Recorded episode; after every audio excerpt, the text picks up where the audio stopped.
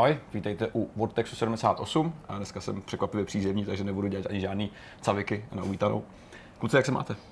No, pěkně, Dobře, bych řekl, vy dobrý. jste překvapivě jako. vyklidněný, mě to docela zneklidně, protože většinou býváte trošku víc na trní, když takhle jako je čtvrtek a pospícháme Hmm. a současně to vychází články, novinky, videa, jak to je se takhle? No, nevím, možná už tím, že jako to nejdůležitější země opadlo. Jsem byl na trní celý odpoledne, či čtvrtek, to je takový speciální den, který já začínám eh, na místo tady cestou ráno do práce hlídáním doma a celý ten můj jako diář se tak trochu posouvá.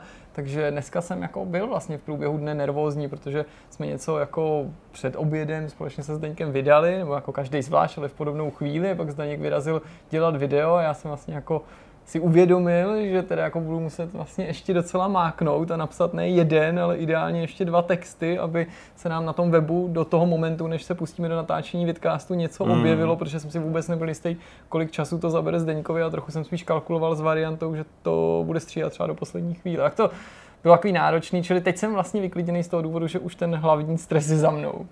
Hmm. Já jsem vlastně docela v pohodě, já jsem rád, že začalo jaro, že je teplo, To je pravda, to je hezčí. je hezky, otevřel jsem sezónu uh, otevřených dveří, tak bych to nějak řekl, protože uh, se spí s balkonem, který je otevřený. To mi nevadí ten bordel když to venku. jde. Mm, Já to mám rád, já už od malička vždycky jsem měl rád takový ty odpolední, uh, odpolední siestičky Mhm. mm-hmm. o víkendu, uh, když je světlo, máš otevřený právě třeba v okno někam na balkon, nebo seš pokud možno třeba i v přírodě, na chalupě nebo něco. A právě slyšíš jako všechny ten zvuk, Jo. všechny ty, ty ptáky jak řvou, jak děti si hrajou, jo, a tak dál, občas nějaký Skřípění auto kol, projede. Hmm, ale jako mě to, mě to prostě jako přijde hrozně, Hmm. hrozně uklidňující. Takže samozřejmě ano, pokud se tam zrovna neprocházejí nějaký ožralí a ruští, ruští spoluobčané, kteří tam jako na tom sídlišti bydlej ve velkém počtu, tak eh, samozřejmě je to v pohodě. No. Super. Takže Já já jsem myslel, že jsi říkal, že to je sezóna otevřených dveří, že to je něco jak má škola den otevřených dveří, nebo nějaká Můžu firma, do že přesně kdokoliv tě může navštívit, To použít nějaký přes ten balkon, že kdokoliv. Po tebe navštívil. tak tebe už navštívili noci. nějaký lidi. Sice tehdy nebyla sezóna otevřených dveří a ještě si tam zapomněli nějaký mobily pod stolem, co si tak vzpomínal. Myslím si, že jsem zapomněl už. No dobře, to Já je to teď první veřejná zmínka tohohle. Ale, Ale tak, to já jsem eh, nevěděl, no, můžeme to klidně vystřihnout. Eh, ne, to, to už je opravdu dávno, Jo. takže to je... Ale co budeme teda probírat tentokrát? Jo, Zdeňku, to je asi tebou asi, když Eh, máš den otevřených dveří. Já bych se ještě jednou rád vrátil, možná už ne nějak extra dlouho nebo dlouze, ale vrátil k tomu eh, článku o tom, jak vzniklo Anthem, mm. protože v těch novinkách eh, my jsme, ačkoliv to teda zabralo taky asi skoro 20 minut, tak eh, probrali vlastně jenom část toho, co tam je a zároveň jsme nemohli ani eh, ještě poskytnout eh, nějaký další informace, eh, které z toho vychází, to znamená zejména jaká byla třeba reakce BioWare nebo jaká byla reakce těch jednotlivých lidí ve vedení BioWare. A i to bych docela rád tady jako zmínil, řekl a ještě možná nějaký jako pikošky z toho šílení dlouhatánského článku bych tady rád zmínil a zároveň by mě zajímal i váš názor, tebe Petře speciálně, protože Sirku jsme se o tom samozřejmě hodně bavili, tak mě bude zajímat i co ty na to hlásáš. A Jirko, co ty? Uh, já se teprve chystám na Assassina třetího, na ten, Remaster. na ten remaster. O něm ještě nejsem připravený mluvit, protože jsem veškerý čas strávil uh, hraním eh, Duny 2000 pro PlayStation, kterou jsme si už tady ukazovali vlastně. v retro streamu, což bylo, což bylo fajn, eh, kde jsem se v tu chvíli asi informačně vyčerpal, takže k tomu se vracet nebudu, ale hlavně jsem hrál Yoshi's Crafted World, mm-hmm. takže si probereme tuhle tu plošinovku, která vychází exkluzivně na Switchi a zhodnotíme si ji tady takovou tou naší povídací recenzí. Super. A já jsem hrál Early Access verzi Elder Scrolls Blades, No to je super. mobilního titulu, který vychází ze série Elder Scrolls, takže pokročili jste ho hráli na E3, pokud se Mhm, mm, to naposled. Zkoušeli jsme to, no. Nedokážu porovnat ten build, jaký je teďka, jaký byl tehdy, ale nicméně nějaký základní dojmy mít budeme. Nebude to recenze, budou to dojmy, protože jsou, ještě je to hra ve vývoji, takže se na to mrknu. Viděl jsem legrační obrázky, screenshoty z téhle hry a u toho ty citace uh, Toda Howarda, který říkal, že console graphics on mobile, tak jsem zvědavý, co na to. Jaká konzole samozřejmě, no. Jasně, tak to třeba PlayStation 2 nebo něco takového. Ne, uh, jsem zvědavý, uh, co na tohle konto řekneš. Každopádně, co je taky důležité zmínit a říct, Rozhovor. tak uh, máme i v tomhle díle samozřejmě rozhovor, vy už asi víte, o koho se jedná vzhledem k tomu, že eh, se objevil v náhledu tenhle muž a objevilo se jeho jméno v titulku tohohle z toho Vortexu, ale bylo nám obrovskou nesmírnou ctí tady přivítat eh, spisovatele novináře, eh, popula- popularizátora, Ježíš Maria, technologií, internetu, fotografa eh, Ondřeje Nefa. A to si myslím, že jako je opravdu to nejvyšší možný patro, bych řekl, eh, co se týče nějakých zajímavých lidí tady mm. v České republice, eh, kteří tedy zároveň fungují i jako obrovská studnice vzpomínek, historek a, a těch věcí, které byly na úplném začátku téhle vlastně naší celé sféry a, a, tak. Takže jsme si s ním povídali 40 minut, řekl bych docela zajímavý, příjemný mm. pokec. Mm, super, byl Vortex 78, recenze, dojmy a téma. Hmm. Začneme tématem. Jdeme na to týdnu se byla zpráva o tom, že eh, vznik Antemu a her, který tomu předcházel, byl docela bolavý. Eh, hmm. Vlastně vychází to z dojmů lidí, kteří se podělili vlastně o, o stav toho studia během vývoje, který byl dost problematický a dost, dost bolestivý pro ně. Já jsem zaznamenal tuhle kauzu, nevím přesně, co bylo jejím obsahem, a pro ostatní důvod, proč si to tady ještě shrneme jednou Jasně. a pojďme si další detaily. Takže Zdeňku, co se vlastně dělo a tak hrozně, že se teďka lidi rozpovídali a vzbudilo tolik emocí. Já bych rád začal ještě předtím, než se to začalo dít, mm-hmm. tedy než ten článek vyšel, eh, což bylo v úterý v podvečer. A myslím, že to říkám dobře? Jo, bylo to v úterý podvečer, Já ve středu to bylo v novinkách. Ano, v úterý podvečer to vyšlo a je docela vtipný, že my jsme se zrovna v úterý uh, bavili o té hře uh, s Jirkou a právě jsme si říkali, jako co tam s tou hrou dělali, že je to takový jako průser ten mm-hmm. Anthem, nebo pro spoustu lidí ne, jsou tady i na Vortexu čtenáři, diváci, kteří psali, že si tu hru užívají, že se jim líbí, jo, já to jako beru, ale uh, obecně ta hra prostě, dejme tomu, nedosáhla na, na dobrý hodnocení, i já jsem jí dal mm. uh, 5 z 10.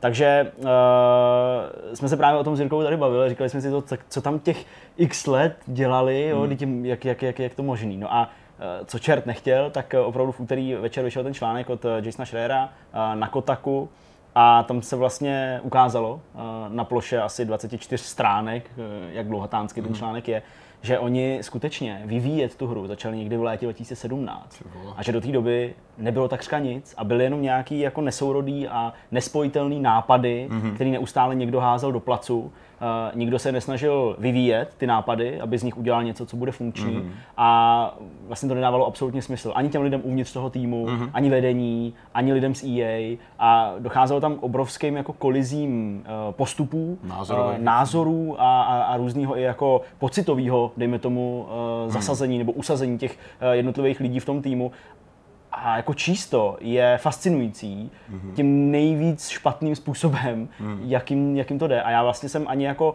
eh, nepředpokládal, že ten příběh je až tak uh, hororový, jak ho teda Jason Schreier popisuje. A je nutný říct, že on ho popisuje na základě nějakých výpovědí uh, oslovených zaměstnanců současných i bývalých, mm-hmm. kteří jsou tedy pod rouškou anonymity zapojení do tohohle z toho celého kolosu 24 stránkového.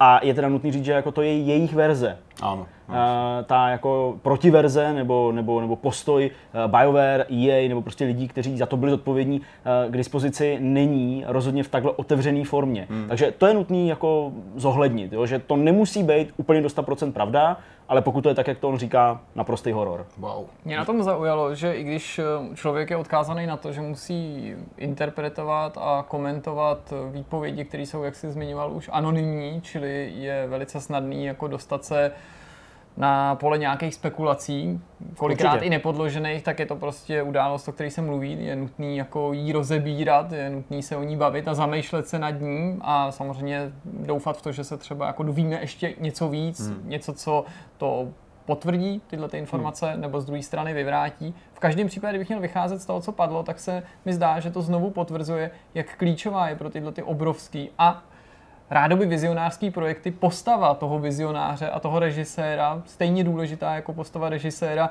u filmu, mm-hmm. že jako si řekneš, no tak mám tady prostě herce, ty mají scénář, jsou tady kameramani, zvukaři, všichni to přece jako ví, co mají dělat, tak to udělejte. A tady mi přijde, že máš vlastně nějakou analogii k tomu, že po odchodu mm-hmm. Caseyho Hudsona tam zůstala spousta lidí, neříkám další, třeba taky odešla, zůstali ti tam výtvarníci, programátoři, skripteři, prostě designéři těch questů, měl jsi tam celý ten tým když tam nebyla jako skutečná osobnost, která to zřejmě zastřeší a která jako dělá ty zásadní hmm. rozhodnutí v takových těch momentech, hmm. kdy je potřeba říct si jako tohle ono, tohle ne, ty hmm. máš pravdu hmm. a ty ne, tak to je asi něco, co tomu projektu scházelo. Hmm. Rozhodně, ono se to pak potvrzuje v nějaký jako poslední části toho článku, kde už to přechází skoro v tu současnost, nebo tedy v ten vývoj uh, po té E3 2017, kdy tam opravdu jako byl převelený ten Mark Dara, eh, co by výkonný producent, uh, dříve na Dragon Age, hmm. teď tedy na Anthemu, uh, je to tam v tom článku jako i zmíněný, potržený, že je vlastně na prvním místě v titulcích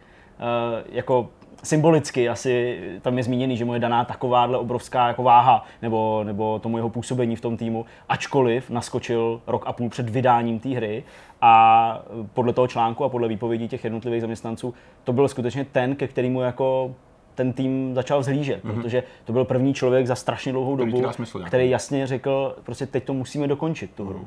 Pojďme udělat všechno pro to, aby jsme ji dokončili. Takže byl konečně schopný jako říct tohle ano, tohle ne, tohle vyhoďte, tohle změňte. Mm-hmm. A i když to bylo bolestivý a i když se to jako zrodilo pak to vydání té hry uh, v obrovském prostě nasazení celého toho týmu mm. a v potu a v, a v krvi, tak jak to popisují oni, tak uh, skutečně je to všechno díky němu. Mm. Nebo aspoň tak to z toho článku vychází. A samozřejmě díky těm lidem, kteří to, kteří to udělali. Ale uh, co spíš mě vlastně na tomhle tom celým zaráží ještě víc, je to, že uh, pak Jason Schreier na svém Twitteru, po té, co to vydal, tak začal psát, že se mu ozývají různí další lidi z jiných týmů a říkají mu, hele, vem svůj, jako svůj článek, co si napsal, uh, změň název hry a název toho studia a to je přesně moje story. To je přesně to, co já jsem zažil jinde. Uh-huh. A že takových lidí je víc a to je jako fakt šílený, protože mm-hmm. když my se tady na jedné straně mm, za ten celý trh nebo za tu celou branži plácáme po zádech, samozřejmě ne naším jako dílem, ale prostě tak nějak jako chválíme eh, celou tu, celý ten segment videoher, jak je výkonný, jak, jak obrovský tržby se v nich točí mm-hmm. a, a jak prostě je v tomhle tom ohledu, v tom měřítku větší než filmový a tak dále. Tak jak je to opravdu vykoupený asi fakt eh, naprosto brutálním úsilím těch lidí, který často asi ani není zdravý a na který pak eh, musí ty jednotlivé firmy jako reagovat z nějakých svých oficiálních prohlášení a v kontrastu s tím, co je napsané v tom článku, nebo co bylo napsané třeba v článku o Red Dead a tak dál, tak eh, to prostě působí hrozně, hmm. hrozně zvláštně a fakt strašně nezdravě. A o to víc, když eh, vlastně Jason Schreier přišel s tím, že po té oficiální zprávě, kterou BioWare vydali velice krátce po té, co byl ten článek zveřejněný a kde teda jako odmítají to naštění a říkají, že prostě to ničemu nepomáhá, takovýhle články by neměly vznikat, tak eh, údajně teda mu někdo ještě z těch spolupracujících zaměstnanců, současných v tuhle chvíli, řekl, že jim přišel e-mail, ve kterým se nerozebíral ten článek nebo mm. situace kolem toho článku, nebo se nerozebíraly ty problémy, které v tom článku byly nastíněny, ale údajně tam teda byl jako příkaz nemluvte s novináři. Mm což je hrozný. To, to je hmm. prostě, jenom to jako dokresluje tu situaci. A věřit tomu eh, je strašně jednoduchý. Eh, já si i myslím, že to takhle bylo. Zůstávám trošku rezervovaný v tom, že opravdu jako neznáme názor té protistrany, tak jak to má být. Casey Hudson údajně rozepsal nějaký nebo poslal nějaký osobnější e-mail, ke kterému se údajně teda Jason Schreier taky měl dostat nebo má dostat, čili uvidíme, co bude dál, až se to začne řešit nikoliv na té korporátní úrovni, na té osobní, ale pořád je to prostě strašný. Mě ještě zaujal jeden rozměr na této kauze. Když Kotaku, nebo přímo Jason Schreier, anebo obecně nějaký jiný herní hmm. médium přišlo s podobným textem, který kritizoval kulturu pracovní v nějakém studiu nebo obecně v nějaké společnosti, anebo nějaký nepopulární opatření, jako je například propouštění, nadávno například v Activisionu, Jasně. nebo to, co si vzpomínul teďka ty pár minut zpátky, to znamená ten eh, crunch a jeho jako nějaký mm-hmm. neblahý vliv na vývojáře, v případě Red Dead, pokud k tomu skutečně docházelo a tak dále, tak uh, hráči a fanoušci videoher měli tendenci té zprávě spíš věřit, mi přišlo. Mm. Že se spíš přiklánili na stranu těch anonymních výpovědí a říkali, ano, tak to asi bylo, protože vždycky na straně tý, eh, toho obviněného byla nějaká zlá korporace v mhm. uvozovkách, mm-hmm. nějaká společnost třeba Co? s úplně ne jako s dvakrát lichotivou pověstí a lidem to jako dávalo smysl a proto říkali, já tomu věřím, navzdory tomu, že ty výpovědi jsou anonymní, protože to konvenuje s tím, jak se ta společnost chová, nebo jaký Jasně. já mám přesvědčení o té firmě. Tady došlo podle mě k trochu uh,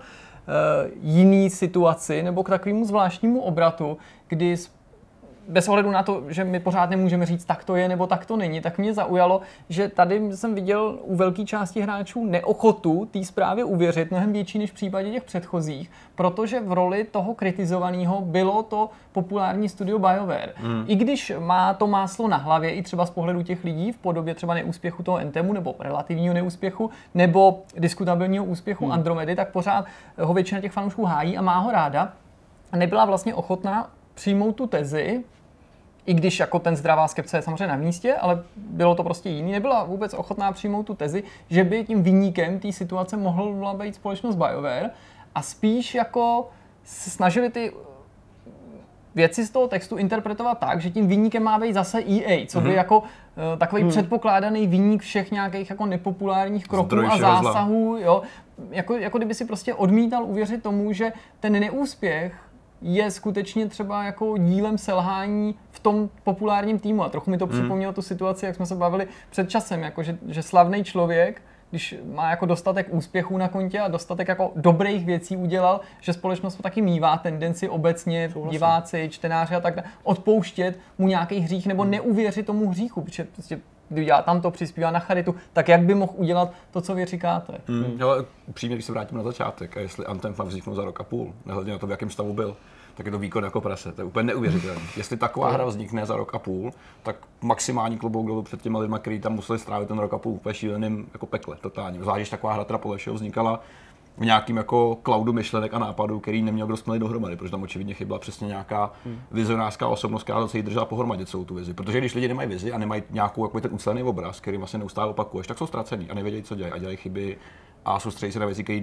prostě nejsou podstatné. A to já to vídám běžně v práci, jak jako snadno vznikají nedorozumění, tím, že si prostě lidi nerozumějí, že se jako jenom předávání informací může být proces, že se lidi prostě ztratí, že prostě věc A je pro lidi třeba úplně jiná, jiný chápání. Já řeknu slovo a ty ho znáš úplně jinak a prostě to interpretuješ různě. A těch jako failů vzniká na každém bodě strašně moc. A je to, jestli rok a půl, hele, maximální obdiv. Ta hra je samozřejmě jakákoliv, je prostě hrozná, nebo už se jako nějak lepší, je trošku jako taková podivná, rozházená, ale upřímně tady to je docela slušný výkon. A já už teďka vidím po nějaké době, jak strašně jako snadný je udělat tu chybu, že v tady tom procesu šíleném, kde je prostě desítky lidí, kteří makají docela úctyhodně a pak přijde ještě člověk, který to musí nějak udržet pohromadě. A pak vidíš právě, právě různý vizionářské existence, jako je Cory a podobní lidi, kteří opravdu to musí držet na úzdě a musí mít v hlavě úplně všechno, vlastně, do, do jakoby celý ten komplexní objekt. A to je neuvěřitelně náročný a těžký, je to vzácný. Blbý je, já pak se chci vyjádřit i tomu, co ještě říkal Jirka, uh, ohledně toho, jako jestli věří tomu, nebo prostě lidi nebo nevěří, hmm. skrz to, že BioWare je, nebo bylo populární hodně, tak uh, jenom tomuhle tomu. Uh, to, co ty říkáš, je jako pravda v tom ohledu, že uh, klubou dolů předtím, že to zvládli za ten, dejme tomu teda, pokud hmm. to opravdu byl rok a půl zvládnout Pokud a ta hra funguje, mm, říkám, nemusí se líbit každému, byly tam nějaké problémy prostě s tím balancem, to teďka řeší. Ale uh, já si myslím, že to je hrozně nebezpečný, tohle, to, co ty si vlastně tady řekl. Protože na jednu stranu ty chceš jako sklonit nějaký uznání celému tomu týmu, ale jako oni to udělali ve stresu a udělali prostě jako po sérii strašně špatných rozhodnutí. Určitě. A to je něco, čeho se taky ten, ten, ten článek týká, je to něco, co jsme říkali v těch novinkách. Eh, Několikrát tam padne právě to, to spojení BioWare Magic, Mhm. mm-hmm. A vlastně tam je eh, hrozně jako zvráceně poukázáno na to, že jako tímhle způsobem oni udělali celou řadu her Ano. A považují to za ctnost, považují to za něco, co je zdobí. Mm-hmm. Jo? Že do poslední chvíle to vypadá, že je to všechno úplně v hajzlu, Ano. ale na poslední chvíli s maximálním vypětím za prostě cenu osobních jako úplně Jo. selhání nebo nějakých jako, uh, já nevím, nutností se někam vybrečet, vyřvat, mm-hmm. takže to prostě pak udělají. A v tom článku právě ty uh, oslovení jednotliví zaměstnanci říkají, že vlastně v tomhle ohledu jim strašně nepomohlo uh, to, jak uh, uspěl Dragon Age Inquisition. Mm-hmm.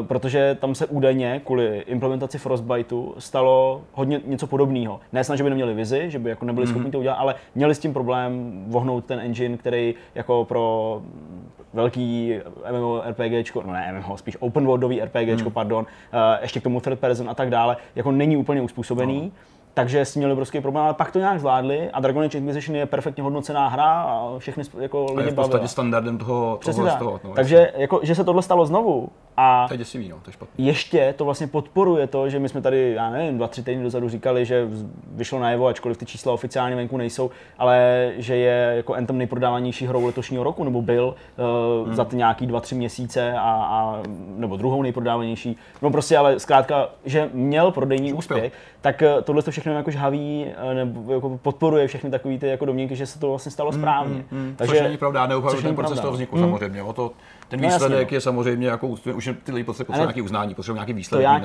tě ale, nebo jako ale tady to je hrozný, to, že to skutečně dokazuje, že to jde a že na tom schoří tolik lidí Jasně. osobně, že spousta lidí skutečně jako po tom dokončení odejde, kde psychiatrovi Spoustu jsou úplně vyřízený, no. jsou prostě totálně Hmm. unavený a zničený a pak jako úplně třeba odcházejí z herního průmyslu, jako i skuteční talenty, kteří jsou prostě vyšťavený. A bohužel jako spousta firm a velkých společností pak tady to vezme jako standard, který si řekne, ono to jde, my vlastně mnohem rychleji uděláme hru, která se nějak prodává a není možná úplně top v tom svém segmentu, ale zaplatí se a ještě něco vydělá navíc. To je prostě, pak prostě vychází takové články, které pak mění ten směr, takovýhle jako velký kauzy. I když já si myslím, že jsou jako potlačení eventuálně tak jako tak, že prostě pár slabých větví odpadne někde, myslím tím lidí, zaměstnanců, tak jak to občas berou tyhle ty firmy, ale přijdou další. Přijdou prostě lidi, kteří jsou ještě nadšený, hmm. postupně se obměňuje takový to stáro těch starých už ošuntělých lidí a přicházejí noví mladší a podobně. Ale takhle se nedá fungovat dlouhodobě, že jako hmm. váží, že ten průmysl malý a lidi, lidi se znají, potkávají se, vyměňují si ty názory a kdo už trošku ví, tak ví, že prostě tady to není ta cesta. Hmm. No, ale já bych se ještě chtěl vrátit jenom v rychlosti, nebo v krátkosti k tomu, co jsi říkal tady ty, jakoby to přijetí, nebo jako uh, ta ochota uvěřit, že to teda, uh, spíš neochota, uvěřit, že to uh, způsobil BioWare. Protože já osobně vlastně týhle z té kauze, tak jak ji podává Kotaku, věřím mnohem víc, než jsem věřil té kauze kolem Red Dead. Protože Kauza kolem Red Dead jednak vznikla na základě toho, toho rozhovoru s Hauserem pro ten Vulture, kde on řekl, že byly i 100 hodinový týdny, ačkoliv pak sám řekl, že tím myslel jenom sebe a tu bandu těch eh, scénáristů. Na základě toho vznikl tenhle ten článek, který napsal Schreier, kde zase oslovil nějaký lidi, ale i hned po tom vydání, ale vlastně souběžně s tím začali objevovat na sociálních sítích eh, vlastně vyjádření dalších zaměstnanců, eh, už nikoliv anonymně, mm. ale zcela to, že to není pravda, že prostě se to týkalo někoho a tak mm. dále. A tam ten rozkol byl mnohem větší a proto je i pro mě těžší uvěřit tomu příběhu kolem Red Dead, že to bylo tak strašně hrozný, Rockstar jak se tam psalo. udělal dobře to, že otevřeně komunikoval, že mnohem víc se Určitě snažil jo. jako to vyvrátit, ale ne tak jako křečovitě, že by mm. kopali okolo sebe, ale že by že ukázali takové ty statistiky, eh, ty výkazy, ty Přesně pracovní tak. a říkali prostě OK, je tady někdo, kdo chodí 6 hodin, pak je tady někdo, kdo 10, ano. a to, jakože byli mnohem transparentnější mm. a ta jejich jako obhajova nebyla jako 100% nebyla, nebyla taková jako bezvýhradní, ale působila tak Souhlas. jako důvěry hodně. No. Nicméně v tomhle případě, jako i kdyby ten článek nevznik, nebo vznik v nějaké podobě, tak pořád můžeš jít, najít první zmínky o Entem v roce 2012, mm-hmm. a to máme nějakých jako sedm let, no, jo, nebo necelých sedm let.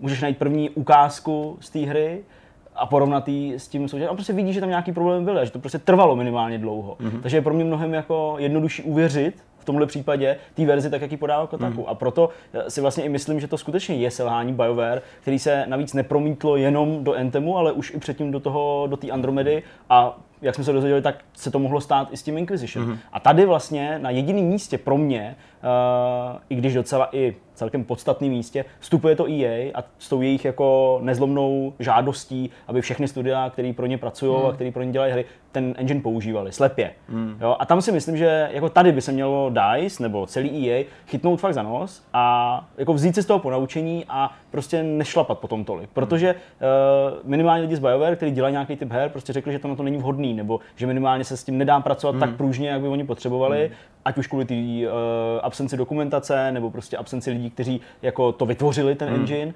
A tady by prostě měli udělat nějaké ústupky. Tam hmm. je ten vklad EA a něco, co jako to studio určitě dohnalo k nějaký části té krize. Ale fakt si myslím upřímně, že jako strůjcem tohohle celého problému jako není EA hmm. a to, že si Patrick Sederlund někdy uh, o Vánocích 2016, po té, co po čtyřech letech vývoje viděl jako šunt, když to řeknu, nebo, hmm. nebo hru, která nemá koncept a jako vyžádal si, aby prostě jako to udělali líp, tak to si myslím, že je jako férový přístup. To je to mm. přece vydavatel. On jim mm. jako taky z nějakého jako dost velkého pytle peněz nějaký peníze dává. A on jim taky řekl, že prostě jako její hru vydá a tak dále. Jo, prostě technologie a tak dále. Že tam na to měl právo. A to si myslím, že není nic, co by jako uh, muselo pak v těch uh, různých komentářích se otáčet právě proti EA Ačkoliv ano, EA zavřela řadu studií a prostě ta historie taky není nějak jako růžová. Hmm. S tím souhlasím, jenom tady na tomhle konkrétním místě mě to je trochu líto, jak hmm. se do ta, zku, ta zkušenost, to zavírání těch studií samozřejmě důvodem, Jasně. proč lidi budou vždycky věřit spíš těm vývojářům, těm studiím. Ostatně jako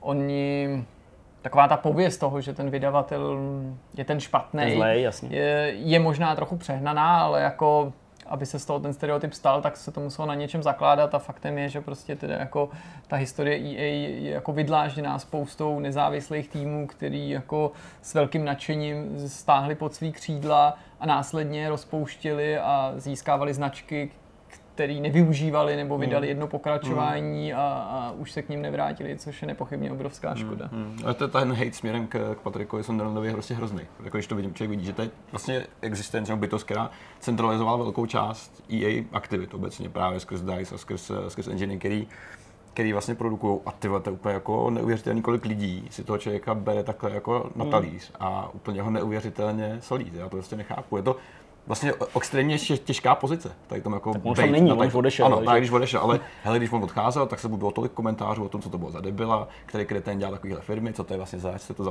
a podobně. Já říkám, tyjo, hele, být v pozici jeho, nemáš snadný spánek, protože prostě jsi jako, tak mají tě v žaludku úplně všichni je vždycky snaží tě spojit s těma neúspěchama, protože ty, po těch, ty úspěchy je lehčí vyjmenovat a říct třeba tak, to je ten člověk XY, za jehož prostě, já nevím, šéfování hmm. vyšly a teď vytáhneš prostě ty neúspěšné projekty a tyhle velký vydavatele, jako no, je, je prostě hmm. mají na kontě i neúspěšný projekty, no, tak to jednoduše je, že se spálí a že ne všechno vyjde, takže jako velmi lehký říct, tak podívejte se, tak za období jeho prostě šéfování nám tady vyšel prostě Battlefront, Battlefield tenhle, tamhle to se nepovedlo, Need for Speed mm. dopadly takhle, takže jo no, prostě, ale zároveň pořád musíme mít na paměti, že je to nějaký kolektivní dílo, jak na straně těch vývojářů, tak i toho managementu, který mm. taky jako není jedním, jedním člověkem. Mm. Bohužel. Dobrá.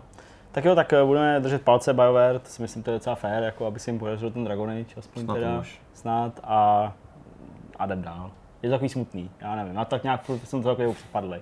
Pojďme na něco veselějšího. Takže z extrému do extrému Jirka se rozhodl, že teda uh, zase potěšíme uh, takový jako smutný srdíčko z té celé kauzy z BioWare a podíváme se do papírového světa hry uh, Yoshi Crafted World, Yoshi's Crafted World. Uh, a vlastně po dlouhé době tady máme recenzi uh, ve Vidcastu. To no, už z, z naší někde... strany, protože Petr pravidelně zase jako To zase jo, ale už to pár dílů nebylo, myslím. se to odbavilo vždycky bokem, tak nějak mimo hlavní To je fakt, no, no, to je tak, fakt. Hele, tak pojďme době. do toho, to je, to je dobrá věc zase zpátky. No, odkud to chcete načít? Uh, pojďme to načít uh, od toho, jak ta hra vypadá a jak se liší od té hry, která vyšla předtím, tedy ten Yoshi's Woolly World. OK, dobře, tak jo.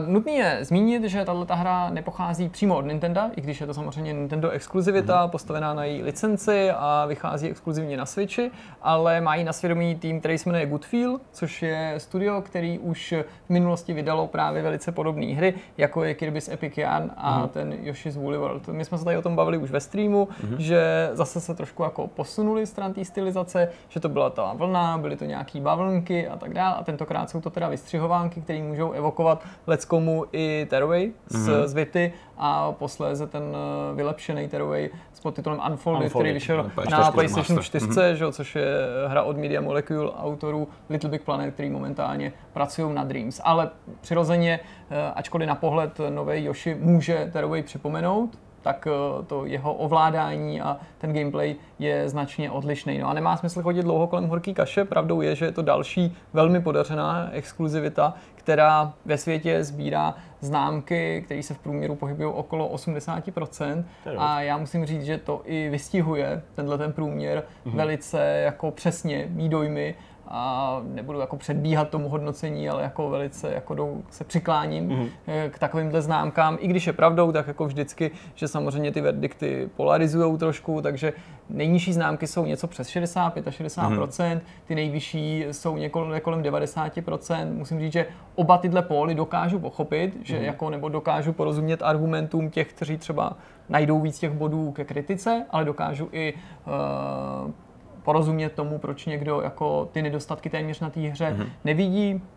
Já si myslím, že je k tomu potřeba tak jako vždycky přistoupit střízlivě a přiznat si, že ta hra přirozeně není bezchybná. Je to mimochodem, to mě překvapilo samotného, už osmý díl v té hlavní sérii plošinovek nebo logických mm. plošinovek s Yoshim, což jenom nasvědčuje mm, tomu, co my jsme taky v tom streamu zmiňovali, a sice, že člověk by mohl mít pocit, že ty plošinovky od Nintendo, to je samozřejmě ten Mario, a pak jsou tady nějaký spin-offy, jo, je tady asi nějaký Captain Toad, je tady mm-hmm. tohle, jo, když to moc nesleduješ, tak máš pocit, že prostě Mario je to hlavní a tohle jsou nějaký jako bokovky a samozřejmě jsou to jako spin-offy Maria nejčastěji. Chci tím ale jenom říct, že ten první díl vyšel v polovině 90. let a tohle je série, která už dneska dokáže, dokáže stát sama mm-hmm. o sobě a to jak jako tou, tou dílkou, tou seriózností, ale opravdu i tou kvalitou mm-hmm. a nikterak té hře neškodí, že třeba její vývoj nevede Shigeru Miyamoto, nebo mm-hmm. že ten vývoj eh, neprobíhá přímo v nějakém interním týmu Nintendo, protože je zřejmé, že pochopitelně Nintendo je v bezprostředním kontaktu s těma vývojářema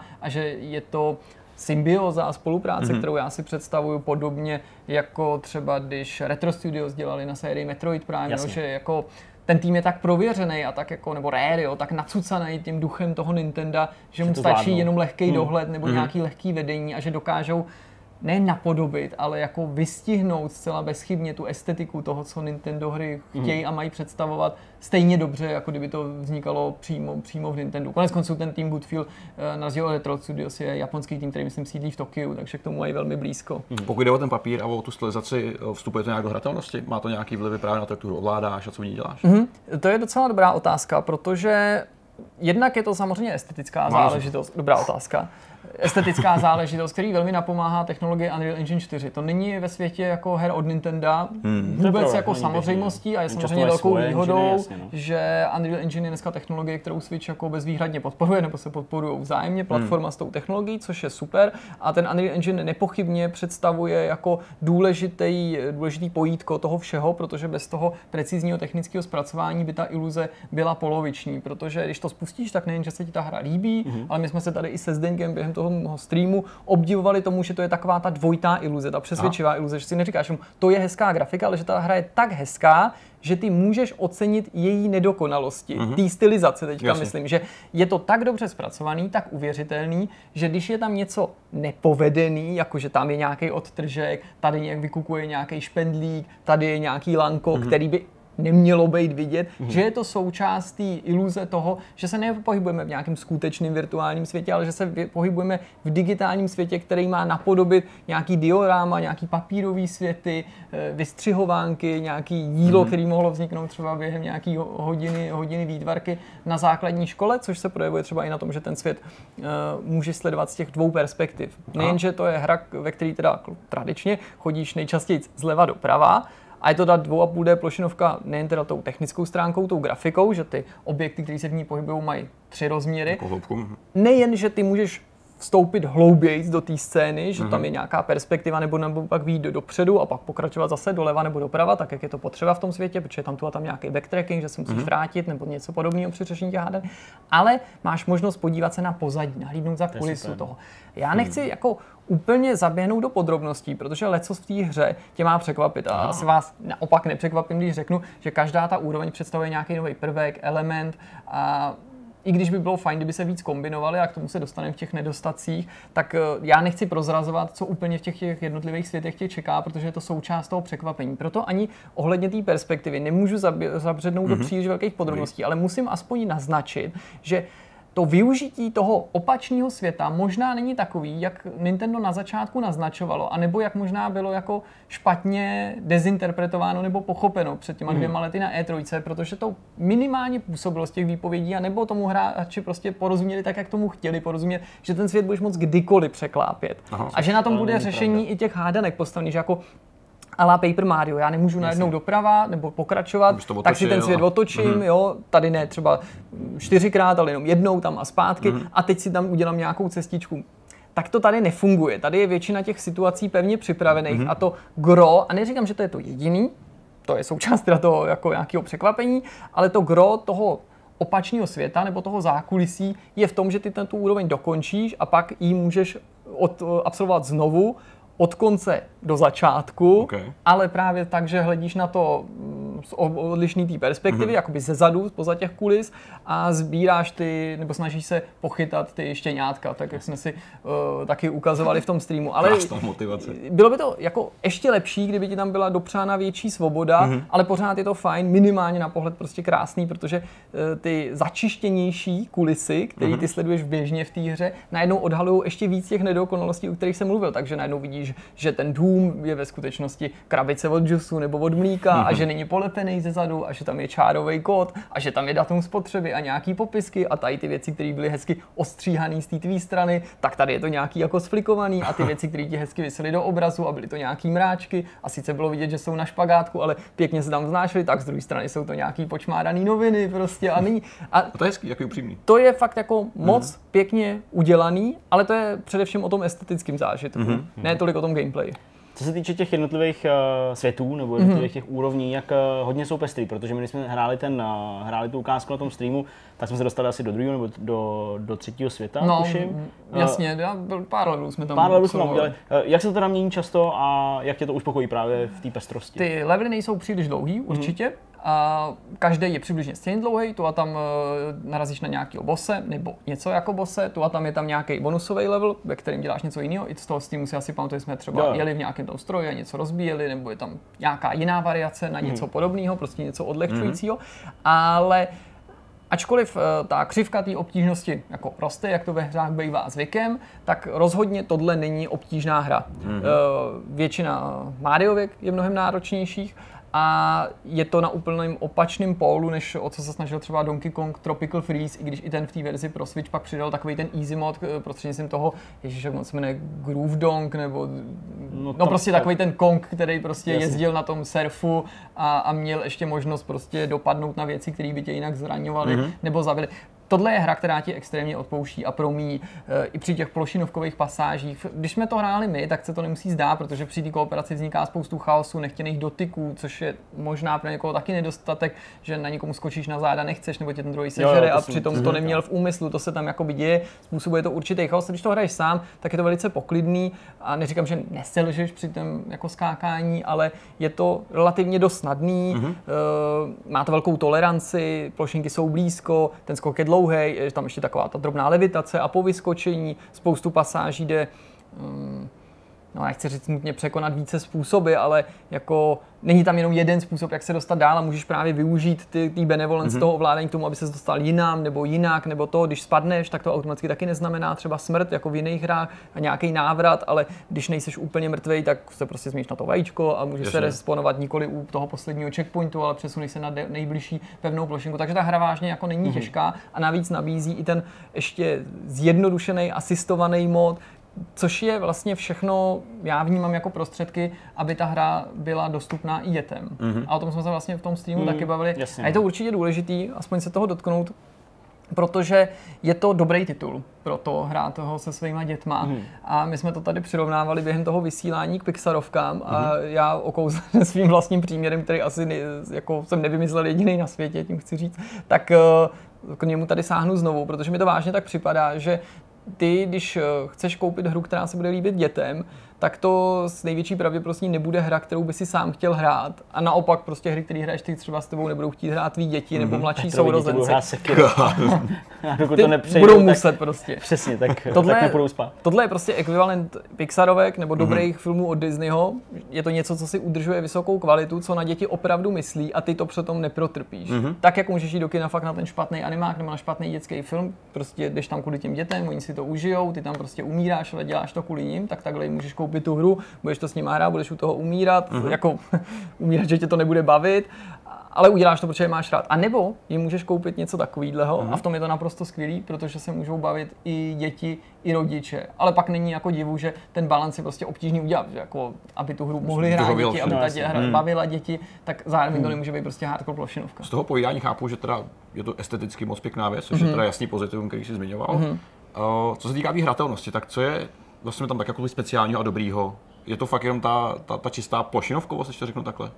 A ta přístupnost spojená s ní? Mm, je to, není to úplně šokující nebo překvapivý, ale v každém uh, levelu ti výváři představí nějaký nový nápad. Jasně, Trochu škoda jasně. je, že ty nápady nekombinujou a možná i to je souvisí s tou obtížností, protože ty by si dokázal představit, by bylo fajn, kdyby je kombinovali, kdyby právě tou kombinací se stávaly ty hádanky ještě náročnější, Jasně. kdyby to bylo takový jako Unravel a nebo třeba mm-hmm. konkrétně Unravel 2 v té kooperaci, že Jo, se učíš furt nové věci a díky těm nově nabitým schopnostem, ale taky osvojeným nějakým zkušenostem, dokážeš už pak kombinovat i dřívější jako věci, které si izolovaně dělal. A to nikdy uh, Yoshi neudělá. A pro někoho to může být chyba a pro někoho to bude vlastnost té hry, ale je to prostě tak. Je tam spousta dobrých nápadů, jako jeden, jeden z nejzajímavějších potkážny, třeba jako v první hodince, kdy sežereš magnet a ten magnet můžeš někam vyhodit, ten se k něčemu přichytí, buď tě s tím stáhneš, nebo potom skákáš super. Ale málo kdy se stane, téměř jako, téměř se to neděje, že by se ty už dříve využitý nápady později znova objevovaly a kombinovaly s jinýma prvkama. Čili se dá říct i na základě dejme tomu toho ovládání, eh, že to prostě není eh, nic extra těžkého. Mm-hmm. Hrál jsi to, to jsi říkal na tom streamu, i eh, s dcerou, Ano. že to jde. Ano. Eh, Dceři jsou dva a půl roku, takže to je tak takový jako To benchmark. Ale zároveň tím nemůžu říct, že by to byla schopná hrát sama, Jasně. to se samozřejmě neobejde bez velké pomoci, ale i na tom je znát, že ta hra jako s na tím počítá, No jo, jasně, to že prostě tam jsou pomůcky, které možná mají z prio, primárně sloužit pro nějaký pobavení, jako mm. je sežrání toho spoluhráče, Jasně. možnost to samozřejmě někam vystřelit, někdy ti to může pomoct, ale zároveň se to mm, já nevím, jestli úmyslně nebo jako vedlejším efektem stane prostředkem k tomu, jak právě i jako přítelkyni, rodiče nebo děti prostě někoho, kdo není zvyklý hry hrát a má problémy třeba právě s nějakýma pasážema, kde se musí hodně skákat. Ty je můžeš sežrat, přeskákat s nima nebo je doplivnout někam, kam oni se nemůžou dostat. A To je dobrý. tím jako, to je fakt několikanásobná asistence, ta nehra není moc těžká, tomu spoluhráči zapneš ten asistovaný mod, aby to měl lehčí, ještě mu takhle pomáš, takže jako kdybych to jo, jako chtěl zjednodušit, tak řeknu, že stačí, když to hraje jenom jeden z těch dvou a toho druhého donese do toho cíle, nebo tam doplive téměř, jo, nebo jako do, dokope Ty doslova a do vlastně sám jako odehrát velkou část a pomoct tomu druhému vlastně dotlačit, že jo, až do toho cíle, což bylo třeba v Little Big Planet vidět docela často, kde ty si mohl toho hráče popadnout a trošku mm-hmm. Otáhnout pryč. A tady je to ještě o trošku asi lepší, protože, No, když protože ho schováš že jo, v té v tý, v tý nasysténé to kuse. sám. To, v, to, tomhle se to samozřejmě obrovským způsobem liší od Unravel 2, No, která je jako docela založená, můžeš to hrát teda samozřejmě singlově, přepínám mezi těma postama, to je jasný, ale Unravel 2 si myslím já není schopen dohrát hráč a nehráč, hráč a prostě jasně. dcera, protože od obou se očekává jako koordinace, asistence, často je to i docela jako náročný, ruce, musí se mhm. prostě Jo, snažit, jo. nebo si myslím, eh, jak se jmenovala, taky jsem si to hrál tou, s tou eskimačkou a s tou lištičkou. Jo, jo, já vím, co myslíš, Něco- ale... Jasně. Jeden na, je, Byl to nějaký tail nebo něco tail? Je. Bylo to samozřejmě od těch Já ten název- Inuitek Bylo to s tou bílou liškou Ano. a pak tam byl takový ten šílený smutný twist a tak dále, No. ale... No tak to je třeba taky hra, která od obou těch hráčů vyžaduje prostě soustředění a zapojení a prostě Mám, přemýšlení. jedu teďka v hlavě. Snažíte se to Já taky, no, no to je jedno. Ale ne, Ale, OK, v pohodě. No tak to je, to je, to je každopádně fajn. V tom streamu jsme, eh, nebo si nebyl v tu chvíli schopný ještě odpovědět, jak eh, dlouhá ta hra je. Mm-hmm. Uh, to už asi teďka Tam se víš. objevovalo v tom streamu něco kolem 6 hodin a to víceméně asi bude pravda. Já jsem to měl hodně rozmělněný tím, že jsme začali nový save společně hrát, něco jsem hrál právě s Magdalenou, pak jsem se jako vracel. Já si myslím, že to dohraješ 6 hodin mi přijde hodně rychlý, ale vůbec jako Mhm. nechci tvrdit, že se to nepovede, že si myslím, že takových nějakých 7 hodin to zabere. Samozřejmě, když to chceš skompletovat a tohle je hra jako plná bonusů a kompletování a jako Sakra. věcí, co máš pozbírat, no a sbírání přímo založený, tak eh, to bude jako delší, Mm, delší doba. Já mm-hmm. mám pocit, že na How Long to Beat psali něco okolo 10 hodin, klidně Mhm. tomu dokážu věřit, ale myslím si, že čistě teoreticky to může být ještě víc, když bys to chtěl Jasně. úplně všechno do mrtě získat, protože tu a tam se ti v tom levelu stane, že prostě prošvihneš nějaký třeba takovou tu časovou výzvu, taky se nám to stalo, že hodíš něco na ten mráček, nesplníš to včas, tak si prostě Musíš o tu možnost jako znova. přišel a Mm. musel bys to celý opakovat. Zaseknul ses někdy? Uh, No, ne, nebudu říkat, že bych se nezasek vůbec, jako neměl jsem žádný jako brutální zásek nebo nic takového jako v běžných hrách, kde máš pocit, že musíš jít na internet si jako mm-hmm. jít nechat poradit, nebo jako v logických plošinovkách a la, a la Inside nebo Limbo, mm-hmm. vůbec nic takového, mm-hmm. ale samozřejmě chvíli se mi stalo, že jsem se musel zaseknout. Někdy to dokonce se souviselo i třeba s tím, že jsem nemohl sehnat žádný vejce, abych ho vystřelil a bylo potřeba vystřelit po nějaký věci, mm-hmm. abych si něco otevřel a pak jsem třeba zjistil, že můžu stejným způsobem použít tu výbušninu a nevěděl jsem to třeba Jasně. na poprvé, že tu výbušninu po té věci můžu taky hodit, jenom ten mechanismus je jiný, abych to, abych to trefil, nebo hmm. že jsem třeba hned nevěděl, že výbušninu můžu hodit nad sebe, protože jsem to snažil jako hodit tím klasickým bráním zamířit a, a zahodil jsem si ji bokem nebo něco takového, ale to byly prostě jako spíš drobnosti, které souvisely s tím ovládáním. Co hudba? Což je, no, hudba, to je pravda. Protože ta nás trochu možná malinko někoho Jo, jako drobně- já, to- já jsem si to vlastně neuvědomil, když jsem to hrál sám, ale při tom vysílání diváci říkali, že jim přijde hodně otravná. Fakt. A No, tak má se jako by ta smyčka, nebo ty tóny Mhm. použitý tam, nebo nějaký ty nástroje se hrozně opakují, nebo aspoň tak mi to přišlo. Mhm. no. Nebude to žádný orchestrální. Ale možná i to je ten důvod, proč to třeba těm, těm dětem líbí. Já myslím, že třeba jako tohle děti mají rádi, že jo? kombinace, no. Zatímco dospělí Jako prostě u, u, jako Mami Shark jdou do kolem, No, no, tak prostě děti to jsou schopní sledovat celý den. No, to je pravda, no. Dětem se jako líbí hrůzostrašné věci ve smyslu hudby i jako toho, co vizuálně No, vnímají, jako co jim přijde esteticky přitažlivý, jako že to jsou prostě kolikrát děsivý odpornosti. Možná to tím je, je fér říct, že já jsem si tu hudbu jako negativum neuvědomil, dokud mě na ní nikdo neupozornil. jasně. ale připouštím, ano, je to vlastně trochu jako oblbující, Hmm. když jsem na to byl upozorněný, to jako nemůžu se s nikým přijít.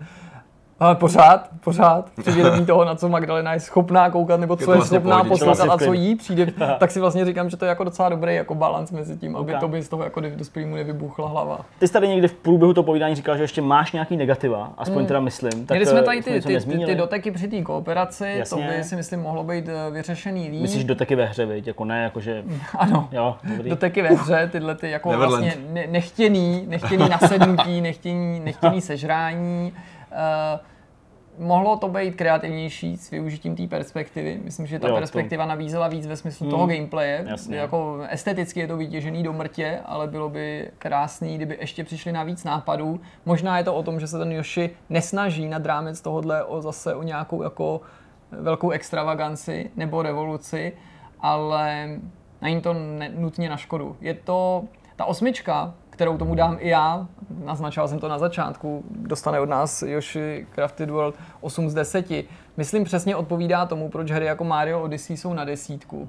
Mm-hmm. Jo, že jako Jasně. všechno mají dotažený téměř k dokonalosti, nebo řemeslně je to prostě na jedničku, ne, nenacházíš na tom téměř chyby a ještě to posunou někam dál. Mm-hmm. Yoshi uh, přichází s nějakýma nápadama, ne vždycky je dotáhne, má krásnou audiovizuální stránku nebo zpracování, ale ne, vlastně nesnaží se o žádnou tu revoluci a No prostě, dalo vlastně se mi na, do, na úst něco, jako, že zůstává teda ve stínu těch největších hitů od Nintendo, ale jako zůstat tam s to osmičkou je prostě jako fér. Já si myslím, že prostě je to prostě dobrá známka, hmm. že by bylo hloupý říkat, že je to stejně dobrý jako Mario Odyssey, ale na druhou stranu pořád to teda zůstává jako skvělým titulem, který možná je jeho i výhodou, že můžeme říct, ano, není to tak dokonalý jako, jako, jako Mario, nebo ty nejlepší díly Mária, ale prostě to jsou výjimečné hry a každá nemůže být taková, dokonce ani ta od Nintendo. Jinak ale je to koupě, kterou bych eh, s ohledem na to, co tady padlo,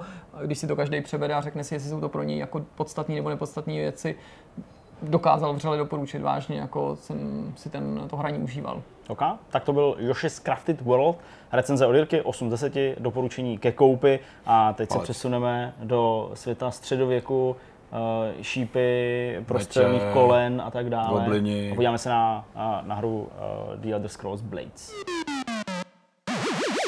Jak už říkal Zdeněk na samém úvodu, my jsme měli možnost si mobilní Elder Scrolls vyzkoušet na E3. Já jsem je tam hrál jako vůbec první hru nebo jednu z prvních her, první den mm-hmm. každopádně té výstavy a bylo to bezprostředně po tom odhalení a byl jsem skutečně překvapený tím, jak to vypadá. Nemůžu říct, že bych si hned řekl, jako jasně, tohle bude jako skutečný RPG nebo skutečný El- Elder Scrolls na mobilech, mm-hmm. tak jak to jako podali během té tiskovky, ale působilo to na mě tím dojmem. Takže mě vlastně jako první zajímá jako ten tvůj dojem stran tohohle toho, jestli to považuješ, nebo zatím se troufáš považovat za plnohodnotnou hru? Jasně, že ne. Ne. Ne, je to, hele, na poměry mobilního světa je to neuvěřitelně velký, neuvěřitelně propracovaný. A je takový crossover mezi opravdu velkým Elder Scrolls a těma typickými mobilníma mechanismama, který normálně vydáš. Obecný popis je takový, že je to kombinace vlastně builder hry, kde stavíš nějaký město a postupně ho rozvíjíš, a RPGčka. To není na papíře nic tak neobvyklého, takových mobilních titulů je spousta. Ta samotná prezentace, která je vlastně kompletně 3D a která uh, je mnohem blíž právě velký PC hře než tý mobilní, ve smyslu toho, jak se, jak se vlastně promítá do toho světa, co ty děláš, tak to je skutečně neobvyklá. Otázkou je, to ukáže teda čas, jak moc je tohle žádoucí uh, ve prospěch té samotné hratelnosti a toho, co lidi vlastně chtějí, protože skutečně ten samotný princip je takový, že ty rozvíjíš svoji postavu a rozvíjíš své město. To jsou dva základní principy, které tě vlastně posouvají neustále dopředu. Mm-hmm. K oběma věcem potřebuješ uh, nějaký resursy, to znamená nějaký materiály, které uh, ti dovolou levelit svoji postavičky, uh, craftit svůj gear a rozvíjet to město. Zpočátku ten první dojem je prostě pěkný. Na mobilech, na tabletech, já teda hraju na iPadu mini 4, což je už starý device, který mm-hmm. tak už nevypadá fakt pěkně. No, už to prostě zastaralý, ale běží to pořád dobře, určitě optimalizovaný i pro starý hardware. Na nových iPhonech, na X to vypadá opravdu moc hezky a skutečně to je jedna z nejhezčích mobilních her, který můžete vidět. To je takový ten opravdu benchmark, který se bude ukazovat. Nicméně tady vidíte nějaký hlavní menu, my vám ukážeme záběry. Uh, už ta samotná landing screen, kde ty si můžeš vybrat, kam půjdeš, je vlastně dost pěkná. Ta, ta stylizace, kde máš Mhm. vlastně k dosp- tady k dispozici nějaký, nějaký městečko, který si rozvíjíš, takže tam můžeš rovnou skočit, Jirko, ať se podíváme tak ta část je skutečně, eh, je to vlastně druhá progrese. Ty máš nějaký město, ten příběh je zasazený, a říkám příběh mobilní, je zasazený vlastně mezi události v Oblivionu a ve Skyrimu. Skutečně tady ty seš v roli, v roli jako i Blades období. a v tady tom oni dělají neuvěřitelně dobrou práci tím, že skutečně si vybírají z toho lóru všechno podstatný, Mhm. od grafiky, od světa, od příběhu, od různých událostí, které ty v podstatě reflektuješ v té hře, ale ne, jakoby, jako hráč, který by přišel číst z mobilky, neoceníš. Ale jako, jako hráč, který hraje Elder Scrolls nějakou dobu, tak je to skutečně věc, která je poznatelná a přijatelná. Já jsem Samotná- si musel, promiň, Ano, hned na začátku, ale to mě zajímá tvůj komentář, že tě přerušu, vyzkoušet, jestli pořád funguje a jestli to funguje stejně tak jako na E3, to, že já si můžu vybrat mezi dvěma různýma schématama ovládání. Mhm. Mm-hmm. Buď to teda ovládám virtuálníma analogovými páčkama a prostě tou levou chodím a tou pravou se rozhlížím. Aktivně a, ne, a nebo to je takový ten jako ovládání jedním prstem, který může spíš na mobilech a spíš v té jako vertikální pozici, že teda jenom jakoby poklikám na to místo a ta Přesně postava tak, tam, postava dojde. jde. Ta kombinace je super. Plus je dobrý, že ty skutečně můžeš v runtimeu ten, ten device otáčet, měnit tu, eh, vlastně tu orientaci displeje a ta hra se mění souběžně s tím, což je super. To málo kdy je to vyřešený takhle hezky plynule, že to reaguje dobře. Tady to třeba která nemá žádný tutoriál, takže ty si ty věci naučíš tak nějak průběžně organicky. Takže ty prostě musíš ty věci zkoušet a tohle je- to early access verze, takže je potřeba si přiznat, že věci nejsou vysvětlené dobře, eh, ekonomika hry není finální, spousta kontentu chybí. Na druhou stranu, kdyby vycházely eh, hry na mobil v takovém stavu, myslím v rozsahu kontentu, co nabízejí a feature, tak je to úplná krása. I Tady- dokončený. i dokončený. Tady je skutečně vidět, že eh, Bethesda má ty zkušenosti a pořád nějaký standard z těch PC her. Skutečně tady to je ve světě OK, um, který známe na konzolích třeba beta. Mhm. Mm-hmm. Skutečně je to hra, která obsahuje základní feature a je potřeba ještě ladit. Na poměry mobilních her je to neuvěřitelně velký titul, který by mohl být úplně v pohodě. Čili to know-how autorů velké hry je prostě je se na tom projeví. znát. Je to ta Mhm. prezentace a je to ten, ten samotný delivery. To prostě ten build, který ty dostaneš, tak je skutečně masitej a velký. Ta samotná, samotný budování základny je vlastně jedna z těch příjemnějších částí, Mhm. která je vlastně nejenom funkční, ale vizuální. Když něco postavíš, uh, jednak teda levelíš samotné město, který já jsem si pojmenoval Varsdorf tady, aby byl jako opravdu autentický. Já ho poznávám. Uh, a tady je skutečně ty víš, ty hořící věže, tak to je Varsdorf, to je takhle to stylizovaný doopravdy. tak se samozřejmě vizuálně mění a to je na tom to nejlepší, máš ten vizuální feedback. Ty postavíš nový barák, můžeš si mm, vlastně vykraftit nový zbraně, ale současně to město se mění. Do toho tady máš druhou část, což je ten dungeon. To procházení dungeonu, plnění questů a těch aktivit vlastně zpočátku neuvěřitelně velké množství. Je to jedna z těch věcí, kterou nemůžeš hodnotit hnedka na začátku, protože tam se cítíš nejvíc takový obklopený věcma, aktivitama a připadáš si, jo, to je fakt super, tohle mě prostě bude bavit. Ale mě spíš zajímá, jak, bude, jak budou Blades vypadat třeba po 10-20 hodinách hraní, protože ačkoliv je to hrozně pěkný a hrozně super a na poměry vlastně mobilní hry stylizovaný neuvěřitelně pěkně, tak eh, tyhle ty hry ve finále třeba po takové době hraní se smrsknou na grind, protože ty prostě chceš se nějak posunout, chceš prostě lepší gear, chceš se prostě dostat dál a to se neobejde bez konstantního grindění některých věcí. A Většina her to řeší tak, že prostě jenom opravdu tě pošlou nějakým rychlým jako průtokem těch misí, že vlastně vygenerují nějaký, nějaký reward, který ty namačkáš. A představa, že bych tady procházel těma dungeonama neustále dokola a v každém strávil třeba pět minut, abych něco dostal, může být dlouhodobě neuvěřitelně otravná. No jasně, no. Zpočátku je to, je to hook, který tě fakt jako No jasně, chytí, který se ti prostě líbí. úplně obklopený něčím, jasně. co jsi do té doby neviděl a prostě vypadá to fakt fantasticky. A je to svět, který je i, i pro hráče PC her vlastně přijatelný, pořád super, je tam lore, který funguje, příběh, postavičky jsou uh, vlastně napsaný kompletně. Nejsou dabovaný, ale je tam nespočet dialogů, který ti můžou nějakým způsobem zase ověřit ten, ten, ten svět, který ty, který ty vlastně řešíš. Jasně. Ten samotný battle systém je vlastně dost přijatelný a dost jednoduchý na pochopení. Skutečně vy máte nějaký základní uh, principy, kdy kryješ a kdy útočíš, které jsou vlastně řešený jenom tap and holdem. Když držíš a ve správný čas zautočíš, tak máš ještě nějaký bonusový damage. Je to velmi intuitivní, je to vlastně věc, která je uh, velmi často vidět u většiny mobilních her a podobného střihu. Je to vlastně věc, která není některak originální, ale funguje, protože je prostě dlouhodobě ověřená. Současně s tím ten RPG systém si bere mnohem víc příklad právě z velkých Elder Scrolls než z mobilních her, protože skutečně ten strom skillů, který ty odemykáš a perků, je mnohem košatější a mnohem aktivnější využívaný než třeba u nich takových pasivních skillů a podobných věcí. Ta samotná, eh, ta samotná náplň procházení dungeonu je pak dost jednotvárná, skutečně se velmi rychle zají, protože tvým úkolem je většinou něco vyčistit, uh, něco sebrat, někoho zachránit a tohle se prostě děláš celou tu dobu. Mění se ty dungeony samotný a skutečně, jak jsem říkal, tak ten design světa hodně vychází z Oblivionu, protože se podle všeho, to se tam dokážu ověřit, odehrává v, v, v Cyrodilu, což je vlastně že jo, ten, ta provincie, ve které se odehrával Oblivion jako takový. A to si všimneš na eh, architektuře toho města a pak na těch dungeonech, jako jsou ty elfské ruiny a podobné věci. Což je věc, která je hrozně příjemná, protože spousta lidí zmiňuje právě Oblivion jako benchmark v Elder Scrolls v tom smyslu designu světa a jeho podoby. Pověz mi ještě Petře, já jsem uh, vlastně měl tehdy asi 20 minut, maximálně půl hodinku, kterou jsem s tou hrou mohl strávit a bylo to samozřejmě žalostně málo na to, mm-hmm. aby člověk načerpal nějaký kompletnější dojmy, zvlášť o něčem, co o sobě minimálně tvrdí, že má být plnohodnotným RPGčkem, ale něco mě zaujalo hned po pár minutách. Mm-hmm. Tehdy samozřejmě ta verze byla ještě ranější než tu, kterou teďka ty si měl možnost hrát, ale zkoušel jsem ji na iPhoneu 10, mm-hmm tehdy top telefonu a zaujalo mě, že už třeba po minutě nebo po dvou ten telefon byl tak rozhavený, no, že to nešlo skoro držet. Takže mě zajímá, jak takovýhle starší zařízení, který ty si zmiňoval, i když je tomu ušitý to na míru a dochází tam teda k nějakému jako downgradeu té mm-hmm. grafiky, jestli se ti taky zahřejvá ten iPad. Zahřívá se extrémně a vybíjí se extrémně. To je, mm. hele, já jsem to měřil nějakých 10% baterky třeba za 8 minut hraní. Jo, to jsem naměřil jako v tuhle chvíli. Ale to je obecně problém 3D her na telefonech. To není jenom, jenom Elder Scrolls nebo hry podobného ražení, ale obecně cokoliv 3D co má ještě navíc nějaký nároky na grafiku. Srovnal bys to třeba s asfaltem, jak, která on vycucává baterku? Asfalt žere baterku neuvěřitelně, já tady ještě na tom hraju občas CSR, kde si na půl hodinky sedneš a najednou ti exploduje ten device v ruce, protože se prostě hřeje. Když ho toho ještě nabíjíš, tak to je úplně, to ani neudržíš kolikrát. A zvlášť hmm. hliníkový telefony, já jsem třeba hrál ještě na Google Pixelu, na ty poslední generaci, což je jeden z těch high-endových eh, telefonů, který Google nabízí Androidích. Hele, a to vlastně neudržíš v ruce, když současně nabíjíš a hraješ. To je prostě jakoby už zase kombinace designu telefonu a náročnosti těch her. To je prostě ještě pořád neobvyklý. Já se občas jako snažím pochopit eh, vlastně motivaci toho hráče, který by přicházel z PC, aby si zahrál tajto. A nemyslím si, že tam reálně nějaká je ve výsledku. Mm-hmm. Že je to spíš taková ta prvotní zvědavost, která tě donutí se k tomu dostat, protože je to Elder Scrolls, protože prostě hledáš no, nějaký paralely. Nicméně ten příběh je velmi plitký, nehledě na to, jaký linky tam vypráví bokem a snaží se nějak navazovat na tu stávající, uh, na tu stávající příběh, tak není prostě dostatečně zajímavý, aby tě, aby tě dlouhodobě bavil. Je to věc, která, ke který si odskočíš prostě na, na 20 minut maximálně, když máš prostě někde čas, ale aktivně bys to asi nehrál. A problém nejsou podle mě ty restrikční mechanismy, které jsou teďka postaveny hlavně na čase. To znamená, pokud něco chceš, tak eh, peníze utrácet za nějaký gear, to znamená za truhlu, která ti dá určitý odstupňovaný vybavení a podobně. A nebo si urychlit právě ten čas čekání na truhly, na opravování věcí a podobně. Tady ta, ty, ty restrikční mechanismy nejsou tak hrozný. To, že čekáš na truhly, se ti otevře 3 hodiny, to vlastně není až tak špatný. To je v člověka, který hraje mobilní hru už dlouhodobě, ten menší problém. Ale třeba některé věci nesedějí úplně, to znamená, že opravit meč a čekáš 20 minut, než se opraví. A to je skutečně věc, která tě jako brání, protože ty chceš hrát, chceš aktivně prostě hrát.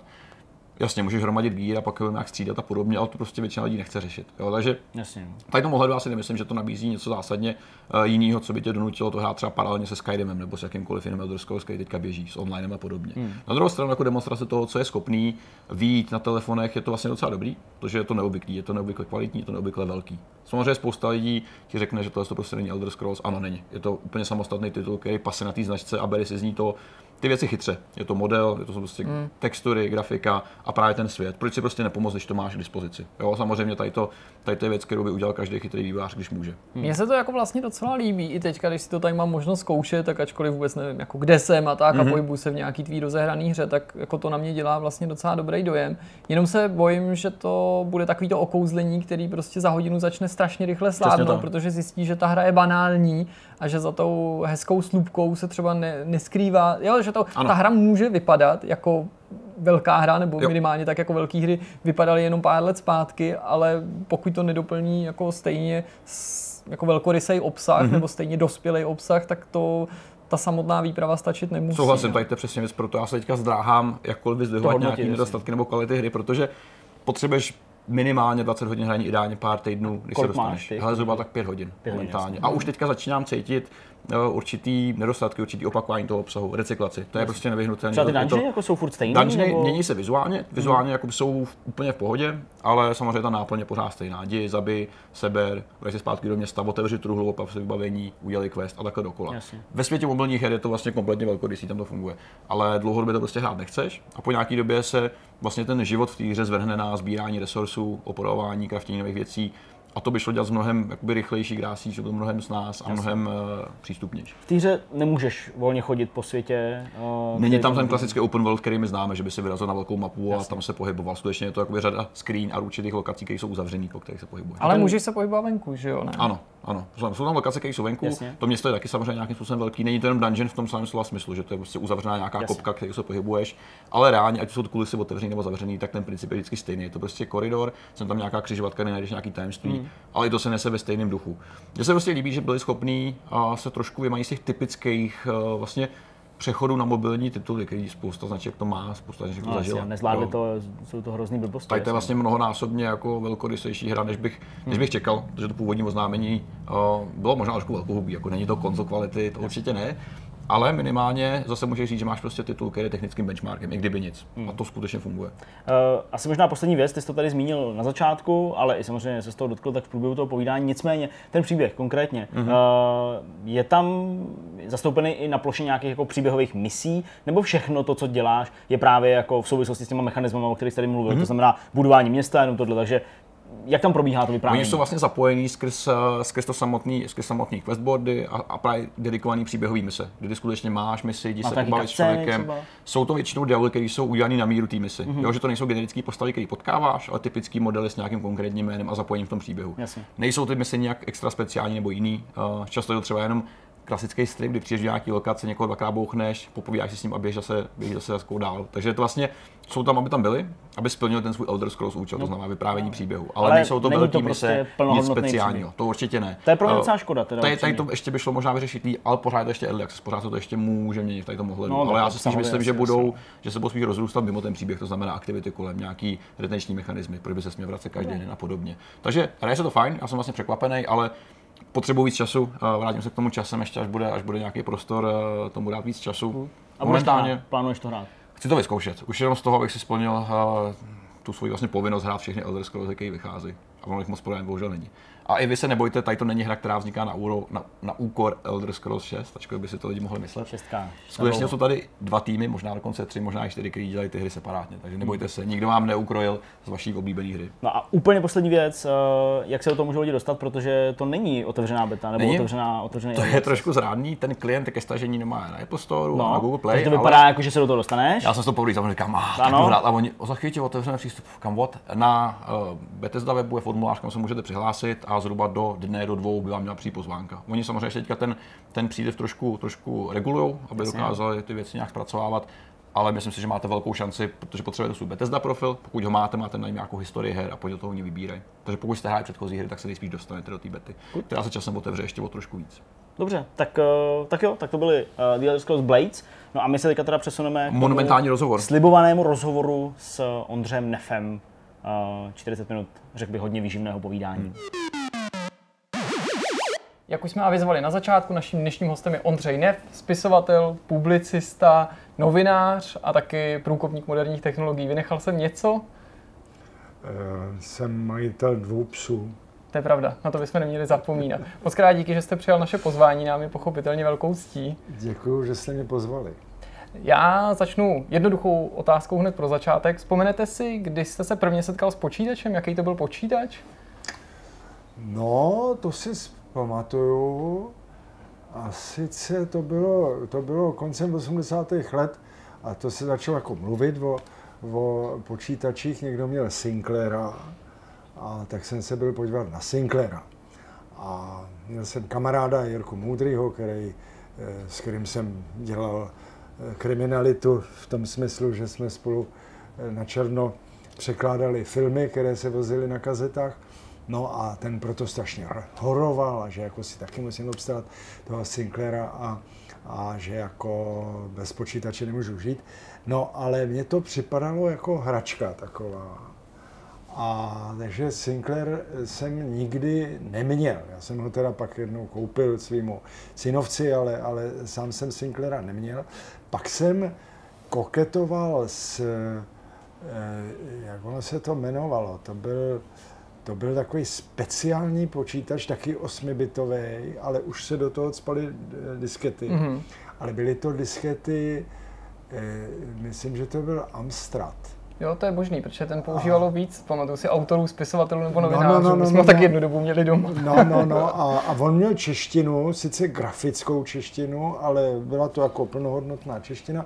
A měl takový jako třípalcový diskety, že? protože normální disketa byla tři a půl palcová, tak to byly třípalcový diskety. A měl to e, Michal Žantovský. Mhm. A tak jsem u něho byl, taky koukal jsem na toho Amstrada a on, on normálně na tom překládal a pracoval, ale mně to zase připadalo ještě furt takový jako, jako hodně chalatý, což byl správný po- postřeh, eh, poněvadž eh, ono to v podstatě mělo nepatrnou vnitřní paměť a furt to zapisovalo na tu disketu. Mm-hmm. Se něco napsal, ono to začalo chroustat a pak se zase něco napsal a furt to takhle jako to. A takže ta praktická použitelnost byla nulová. Takže můj první, skutečně první počítač, taky to bylo ještě jako za, za minulého režimu a to byl těžce pašovaná věc. T, e, bylo to teda PC, byl to diskless, to znamená nemělo to hard disk mm-hmm. a mělo to dva šuplíky pro pět a čtvrt palcový diskety. Plachty velký, jasně. A sice to byly, dokonce mám dojem 360 kilo, že to nebyly ty, oni ty jako větší byly 1,44, že jo, mm. ale, ale tohle to bylo 360 kilo a na tu jednu 360 se vešel celý operační systém, na tu druhou e, textový procesor a data, jo, mm-hmm. což je nepochopitelný, jak je, jak je to vůbec možné. No a, a na tom jsem teda začal skutečně pracovat a první práci, kterou jsem na tom vykonal, byla encyklopedie vynálezu Jola Verna, mm-hmm.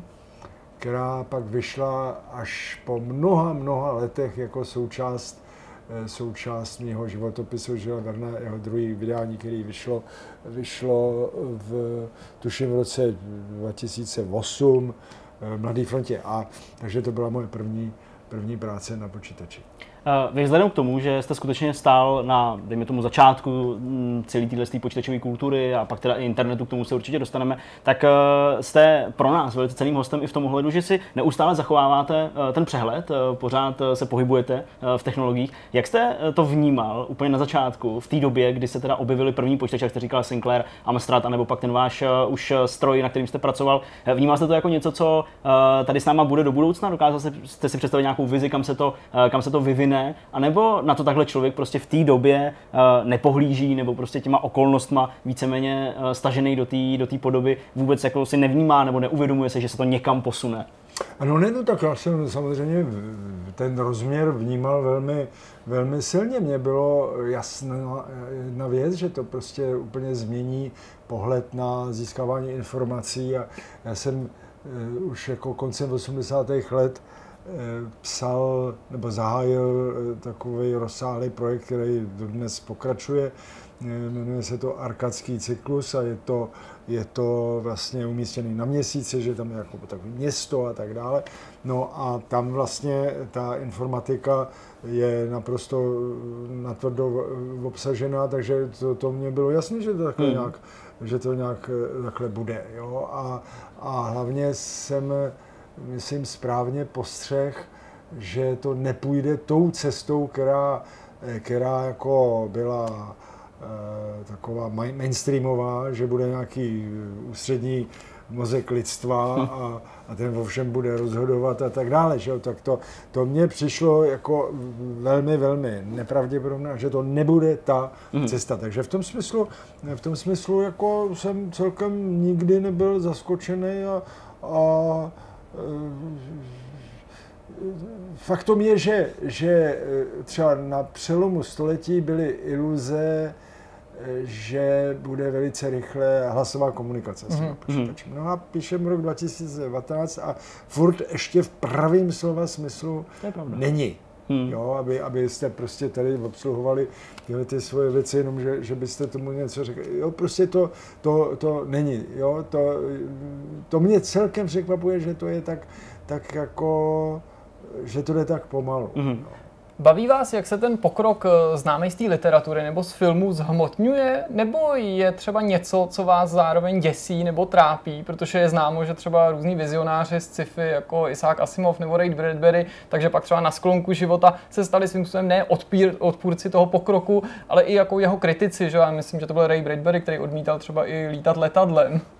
Tak eh, eh, Ray Bradbury byl vlastně svou podstatou hodně takový jako levicově zaměřený a dá se říct, anticivilizační. Já si myslím, že to je právě ta, eh, to jádro té věci, jak si vztah k té civilizaci, jestli eh, člověk potře- pokládá civilizaci za, za pozitivum nebo negativum. Hmm. No, a to, to, to dělí lidi zásadním způsobem. Jako to prostě je, je jednoznačná věc. A já jsem byl vždycky teda techno-optimista, Eh, ty eh, takový ty alarmistický eh, pohledy mě připadají jaksi jako i škodlivý, jo, protože lidi si, já si myslím, že to funguje tak, že, že ty lidi tu, tu technosféru, v které žijeme, pokládají, že to je něco jako, že slunce svítí a voda teče z kopce, že to je prostě, takhle to je a jinak to být nemusí. A my můžeme teďka dělat všechno pro to, aby jsme to zničili a, a budeme z toho mít takový dobrý zelený pocit, ale ono, když se to zničí, tak, tak prostě to bude hodně špatně. Jo, já jsem o tom napsal knihu, že jo, já jsem napsal, to je v podstatě moje taková jako uh, ústřední práce, že jo, to je ten román Tma, kde popisuju, co se stane, když nebude elektřina jako technický, eh, technický jako prvek mm-hmm. v, tom, v tom světě. Jak se změní svět totálně jo, společensky, myšlenkově, naprosto totálně. My jsme totálně eh, symbioticky spjatý s technikou. A já v tom nic špatného nevidím. Jo? Přirozeně, že, že je potřeba brát ohled na, na životní prostředí, ale to, co se třeba dneska děje, to, to, na to se dívám s velikým znepokojením a mám pocit, že to je takové jako nezodpovědné pobíhání po prachárně se svíčkou, se svíčkou v ruce. Hmm. No, třeba to, co se děje. Rozumíte, já vás nepustím ke slovu. To, to vůbec nevadí. Vy to, povídáte tady zajímavě, takže... My tady povídáme pořád, to, vy jste tady s tím hostem, takže klidně povídejte. Ne, rozumíte, eh, jako pořád, že nás furt něco pohltí a já nevím, počítače, že nás pohltí a, a, a, a Eh, umělá inteligence, že nás eh, pohltí. To prostě jsou nesmysly, protože to, to rozumíte, přečtete si takhle tlustou knihu o, o umělé inteligenci načež na, na třech stránkách, je takový jako, jak by to bylo, kdyby to byla umělá inteligence, což je snůžka naprosto nedoložitelných hmm. nesmyslů jo, prostě symbioza elektroniky a lidského mozku. Ukažte mi to, kde to funguje. Nikde. Jo, samozřejmě v mých povídkách třeba jo, ale to je prostě fikce, ale v reálu to nefunguje. A pak už je 800 stran o tom, jaká hrůza z toho povstane, až to bude. Jo? A, a já tvrdím, to je něco podobného, jako když je film Godzilla, o tom, že vyleze z vody 80 eh, metrová potvora, který nevadí ani přímý zásah atomovkou a všecko sežere a rozboří. Jo, a teďka se všichni budeme bát. Kde je ta Godzilla? Ukažte mi ji. Není žádná Godzilla. Takže to je, to je můj postoj k té věci. Hmm. Eh, kdybychom to měli posunout na začátek toho internetu, protože ten určitě i souvisí s tím, co tady probíráme, tedy nějaká celosvětová kontrola eh, technologií nad lidstvem a podobně, eh, tak dokážete zaspomínat třeba, kdy jste poprvé přišel k internetu, nebo kdy jste s ním přišel do styku? Ano, tak to víte, že jo, to, to, protože já jsem se pohyboval v tom sci-fi prostředí, že jo, se pohybuju dodnes a tam je, tam je spousta prostě techniků, matfizáků, třeba celý to sci-fi hnutí vzniklo na půdě eh, pražského matfizu, že? Jasně. A takže všechny tyhle ty kluky eh, jsem znal, že jo, že prostě to, je, to bylo moje životní prostředí. No a takže já jsem se hnedka, jak to v tom 95. roce bylo, bylo jako uvolněno pro akademické účely a, a to, tak, tak hnedka jsem, jsem měl svou schránku a všecko, že jo. Srandovní je, že, že já mám jedno takové heslo, takový, jak jsou takový ty vygenerované hesla, mm-hmm. takový to ťuf, ťu, mňu, mm-hmm. čtyři vykřiční. Jasně. Jo, a to se to mě něco, něco tenkrát vygenerovalo. Mm-hmm. Já si ho dodnes pamatuju a je to takový moje nejsilnější heslo, který mám třeba na banku a, Aha. a takový. Takže Tak to je opravdu dobrý, je platný přetrvává. takových let. Furt to platí, jistě, jistě, jistě. Paráda. Můžete zkusit zavzpomínat i na to, jak to vlastně bylo s tou přístupností internetu pro běžného uživatele, protože dneska jsou naši diváci a mladší diváci a mladší čtenáři zvyklí, že prostě internet mám v mobilu, mám ho doma, mám ho bezdrátově, mám ho přes telefon. Vlastně nikdo se tím nezabývá a je to i laciná záležitost, která je snadno dostupná. Ale v těch 90. letech vy jste musel platit providerovi, musel jste platit SPT Telekomu, respektive Českému Telekomu za ten čas připojený. Měřili jsme čas, jak dlouho na internetu můžeme strávit a vy jste se v tom, tom boji za ten lepší a svobodnější přístup k internetu dost angažoval. No hodně, že jo, tam jsme s, eh, s eh, Patrikem Zandlem a Ivo Lukačovičem jsme bojovali tehdy s, eh, ještě s Telekomem, hmm. že? A, a ono to bylo eh, legrační, poněvadž eh, na to rád vzpomínám, že to byla naprosto absurdní situace, protože že jo, Zandl a Lukačevič to byli kluci, kterým bylo, já nevím, 25 let, že jo, a, a tak já byl o něco starší, ale byl jsem absolutní like. No a teďka, když jsme stávkovali a kravalovali a tak dále, takže nakonec byly schůzky u generálního ředitele Telekomu. A tam seděl von, že jo, a teďka ty náměstkové, každý měl půlmilionový plat, možná větší, že prostě hmm. před barákem měli ty Audiny a ty a my pitonci tam prostě ušatý seděli takhle na konci eh, toho, toho stolu a vysvětlovali jsme těmhle těm eh, šášurům z, z toho telekomu, že nikdo nebude telefonovat po drátech, eh, že dělat telefonní budky je blbost, eh, že se mají věnovat internetu, že to je budoucnost. A oni tak jako schovývavě na nás koukali a že, že, že si vymýšlíme blbosti, jenže to byl právě ten vtip, protože to bylo všechno lidi od telefonu. Hmm. A my jsme jim říkali, chlapci, zabalte to Přesně. a jděte do penze, jděte do parku, tam jsou ptáčkové, ty budete krmit a to bude na příště vaše zaměstnání. Víte, tak pochopitelně oni se tomu šíleně bránili. Takže vymýšleli nesmysly, takový to spojovací poplatky, hmm. že, jste, že vám to čaržovalo 60 korun, když jste se připojil na ten internet a pak to spadlo a tak vás to čaržovalo znovu. A to prostě takovýhle nesmysly. Jo, ty, ty, ty, teď si vemte, že ty linky byly neskutečně pomalý. Jo. Hmm. Já, já, já jsem začal dělat neviditelný psa, jako ten, ten první internetový deník, v 96. roce v Dubnu, že jo, takže za chvilku to bude, eh, to bude kolik, eh, tři a, dva, kolik 28 let nebo jak dlouho. A, a já měl podvojnou linku se sousedem. Jo. Takže jste se dělil vlastně o to. Ano. A docházelo určitě k těm momentům, měla on 14,4 eh, kilobitů. kilobitů. Hmm, jasně. 14 kilobitů. No to je, myslím, A- nepředstavitelný dnes. A v- když on z- zved telefon, To jsem tak si to myslel. spadlo. No jasně. Jo, čili já jsem vstával ve 4 hodiny ráno, a, e, protože on byl ranní ptáč, já vstával v 6, jo, tak já musel předběh. Tak jsem vstával ve 4 ráno a, a, a, a proudoval jsem toho neviditelného psa.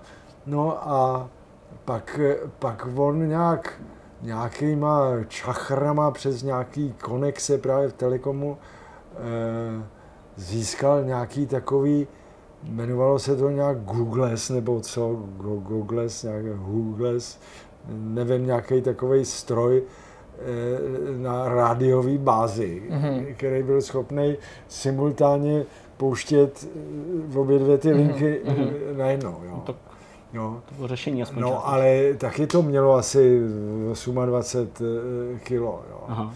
Pak jsem získal lease lineu jako pevnou linku. Mm-hmm. Mhm. To byla taky sranda, protože ta vedla u nás v ulici do baráku, Mhm. který byl asi o pět bloků od nás. A blíž to nešlo. Takže se ved drát na lampu, mm-hmm. na druhou lampu, přes ulici, jo, na střechu sousedovi a pak drátem ke mně.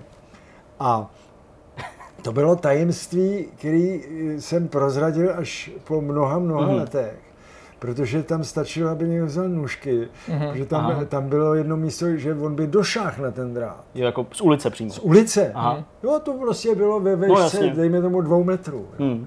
Takže jako vysabotovat neviditelného psa bylo velice jednoduché. No takže to byly takový jako, jako samozřejmě legrační, eh, že jsem se připadal jako ty, ty báječní muži s klikou, jak mm-hmm. točili, Průkopník prostě. Ty, točili ty hmm. filmy a ve vaně doma vyvolávali ty filmy, no, tak to víte. No. Eh, když jste zmínil neviditelného psa, jakožto první internetový deník, eh, mohl byste třeba i přiblížit eh, to, jak to celý vlastně vzniklo? Už jste samozřejmě teda mluvil o tom, že jste stával ve čtyři, abyste tam posílal no jo, no tak... nějaký články, ale v té době asi neexistovaly žádný nějaký, já nevím, příručky, jak napsat webovou stránku, nebo pokud jo, tak asi ve velmi omezený míře, takže hádám, že to byl i nějaký pokus omyl. Jak to probíhalo? No, to bylo jako celkem taková jako pro mě přirozená cesta, poněvadž já jsem teda se nechal eh, zasvětit, no a hned jsem na tom začal publikovat. Mm-hmm. A taky zase eh, první moje eh, moje jako publikace, to, byl, to, byly vlastně, to bylo vlastně, jak jsem se zmiňoval o tom, o tom, o té encyklopedii těch, mm-hmm. těch vynálezů, tak já jsem ji zveřejnil na internetu. Mm-hmm. A líbí se mi, že tam dodnes je Jakože se to jo, pořád najít v té podobě. podobě, jak jsem to, jak říkáte, pokus omyl, jo, tak eh, v té šílené podobě jsem to jako nějak sesmolil.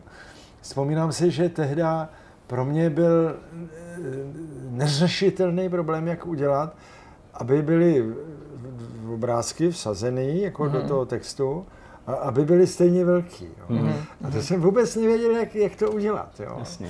Tak pak jsem na to přišel. Takže už to bylo vyřešit. no, pak už to bylo dobrý, ale, ale to bylo jenom taková jako to.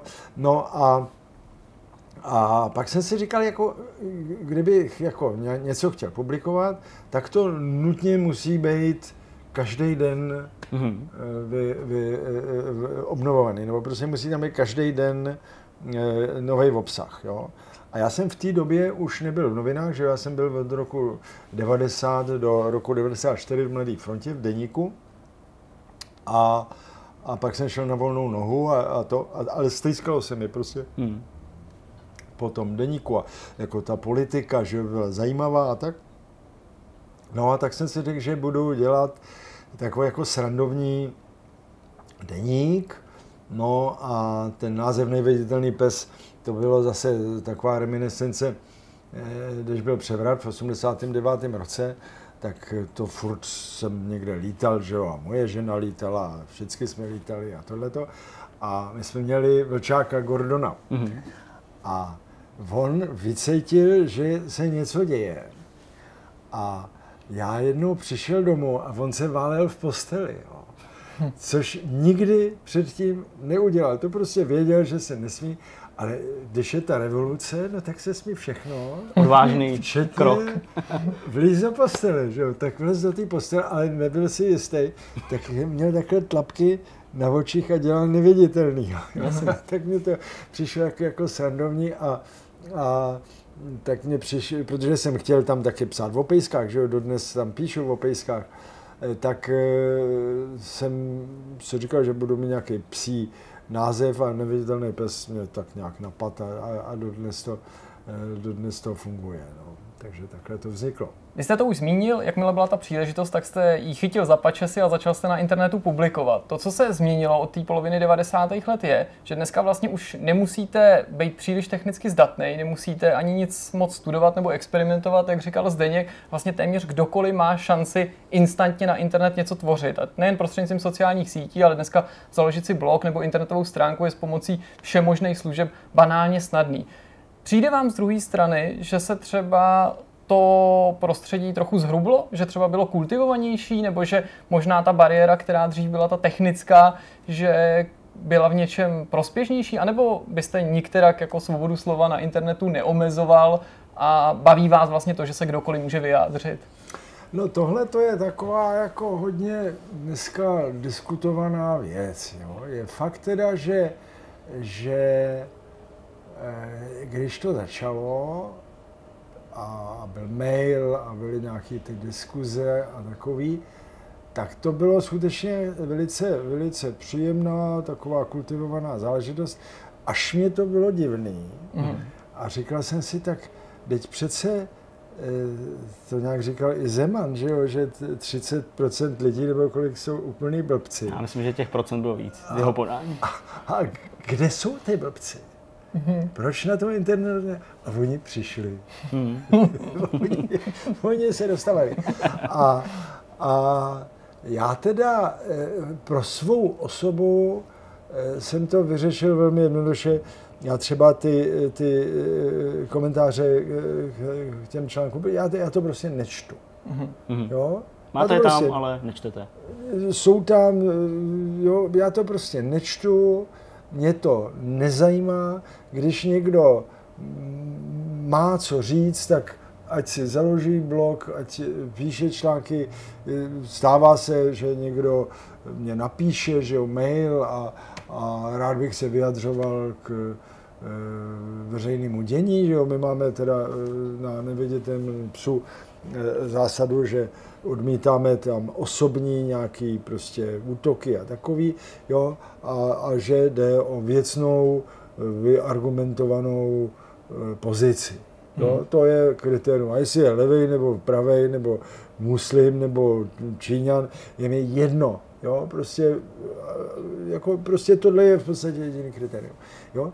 A, a já teda, přestože v tom žiju a, a hodně to sleduju, tak já si pořád nejsem jistý, e, jestli ten povyk kolem Facebooku a kolem toho hrubnutí a to je e, adekvátním významu toho. Mm-hmm. Jo. Jo. Já mám takový obraz před očima. Já jsem jednou takhle šel Melandrechovou ulicí a takhle odpoledne bylo, sluníčko svítilo a tam bylo otevřené okno, takhle v tom, jak se to lomí, v tom čelním baráku a tam stála ženská a řvala dobu, co na mě čumíte? Nečumte na mě! Proč na mě čumíte? A takhle řvala, jo takže všichni na ní čumějí. proč, proč jsme? A, a ono to bylo takový jako signifikantní. A já si říkám, jestli, jestli právě ty, ty, ty eh, takový ty eh, radikálové, co tam jako se mezi sebou vždycky hádají, hádají na tom eh, v těch diskuzích, jestli nejsou takový magoři, jako je ta ženská si, já, já nevím, jo, jako, jaký, jestli to se tím někdo zabývá, jaká je četnost, jo, jaká je jako, jako společenská mohutnost těle těch, těchto těch uh, lidí a jestli prostě, jo, vemte si, to vlastně byla taková, taková pro mě zkouška, eh, okolo těch diskuzí a, a, a těch eh, nechutných příspěvků a tak dále na neviditelném psu eh, byl najednou jako takový velký rozruch a kde si co si. A, a mě to šlo na nervy a dokonce v jedné chvíli jsem eh, to zrušil. Mm-hmm. Jo, to mě strašně lidi nadávali potom. A pak došlo k takovému kompromisnímu řešení, který dneska, myslím, má v podstatě každý, kdo nějak publikuje politicky, že se tam ty lidi musí registrovat. Mm-hmm. Dostal jsem x dopisů, že jsem zabil neviditelného psa, čtu neviditelného psa 10 let a končím, jo, a takový, mm. Jo. A tak jsem byl zvědavý na statistiky. Mm-hmm. Vůbec se to neprojevilo. Vůbec. Ale mm. já, jsem, já jsem si říkal, bude 10% dolů. Mm-hmm. Ne, prostě ta křivka, ono to tak jako pomalinko stoupá, jak přibývají ty lidi, že jo. Jasně. jo. Tam nebylo jediný zakolísání. A, a předpokládám, že byli lidi, kteří prostě eh, odešli, jo, ale, ale, ale bylo to zřejmě naprosto bezvýznamné množství. Hmm. Jo? Takže já nevím, prostě já, já, se, já se domnívám, že je to Eh, je to prostě marginální záležitost. Samozřejmě, když tamhle je tablo s cikánskýma dětičkama a, a e, tak zaplať pán že cikánské dětičky chodí do školy a mají tablo, tak tomu fandím pochopitelně, že jo, a když někdo na to má nějaký e, e, prostě blbý keci, tak prostě je to kretén, jo. Vys, okřídlená věta z seriálu Most s vykřičníkem, to není rasista, to je debil, že jo? To, je, to, to, je, to je přesně ono. Jo? Já s ním hluboce souhlasím. Jo?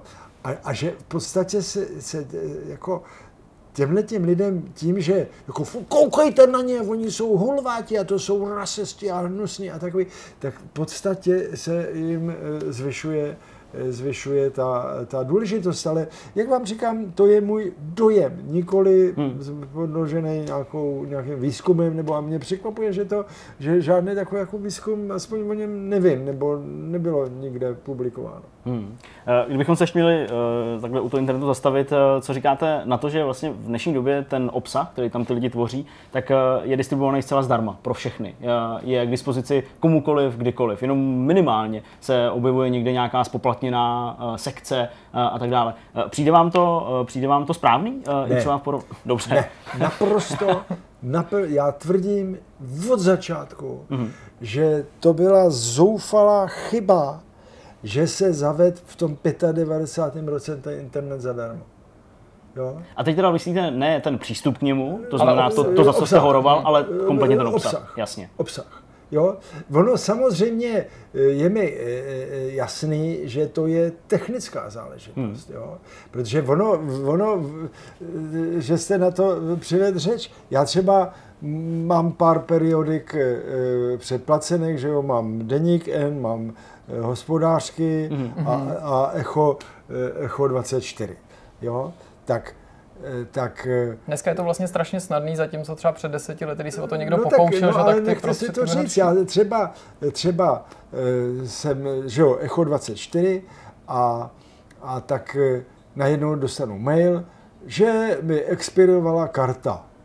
Jo, a že mi nemůžou tím spádem strhávat Eh, ty, ty, ty, ty prachy. Našiž se ukázalo, že se musím znova abonovat, znova, buzerace, rozumíte, já jsem s nimi komunikoval, uh-huh. jo, a oni jako byli hrozně milí, jo, a říkal, no jo, ale to jinak nejde, no samozřejmě, že to jde jinak, jo, jo, já mám třeba, že jo, PayPal jako prostě platební to, no tak když mi expiruje karta, tak si tam cvaknu jinou a je vymalováno. A hmm. abych znova se nějak a, aby ověřovali, jestli tam mám prachy a takové to neřešej, že jo, prostě je tam jiná karta a, a, a je vymalováno, jo, oni to umě, jo, ale, nebo, nebo prostě eh, ty, ty, ty hospodářky každou chvíli Nemáte přístup. Jak to, že nemám přístup? Mám přístup. Platím si to. Má, mám, mám to eh, prostě že jo, v tom systému, to, to heslo a to všechno je, ale oni v tom mají bordel, hmm. jo, vždycky jim to něco smaže. Jo. Jo, hlíte, jsou to eh, drobné nepříjemnosti. Jo. Ale proč mám mít nějaké nepříjemnosti? Jo, to má být, to má být to. A, a když to třeba v telefonu, já mám v telefonu x placených aplikací. Jasně. V životě jsem tam s tím neměl žádný problémy. Proč? No, protože ten telefon není anonymní. Hmm. To je, to je telefon pana Nefa, to je číslo ble, ble, ble, ble, ble, ble, tady je palec, nashledanou, jo, a, a, a nikdo nezve, že, že jsem se vzdal své identity tím, že jsem do toho systému dal palec. No tak mm, systém umí číst ty, ty, ty čárčičky. No a co? Ubilo mě? Neubilo. Jo, zneužil to někdo? Ne, ne, nezneužil. Jo, ale, ale bohužel ten, ten internet je prostě zatížený geneticky od samého začátku, je zatížený tímhle tím. No a já si, já si teda říkám, jestli ono časem prostě ten internet, jak, jak jsme ho zažili, a, a to, e, že on nějak umře. Jo. A že bude e, něco úplně jiného právě na bázi jak, prostě toho bezdrátu a, hmm.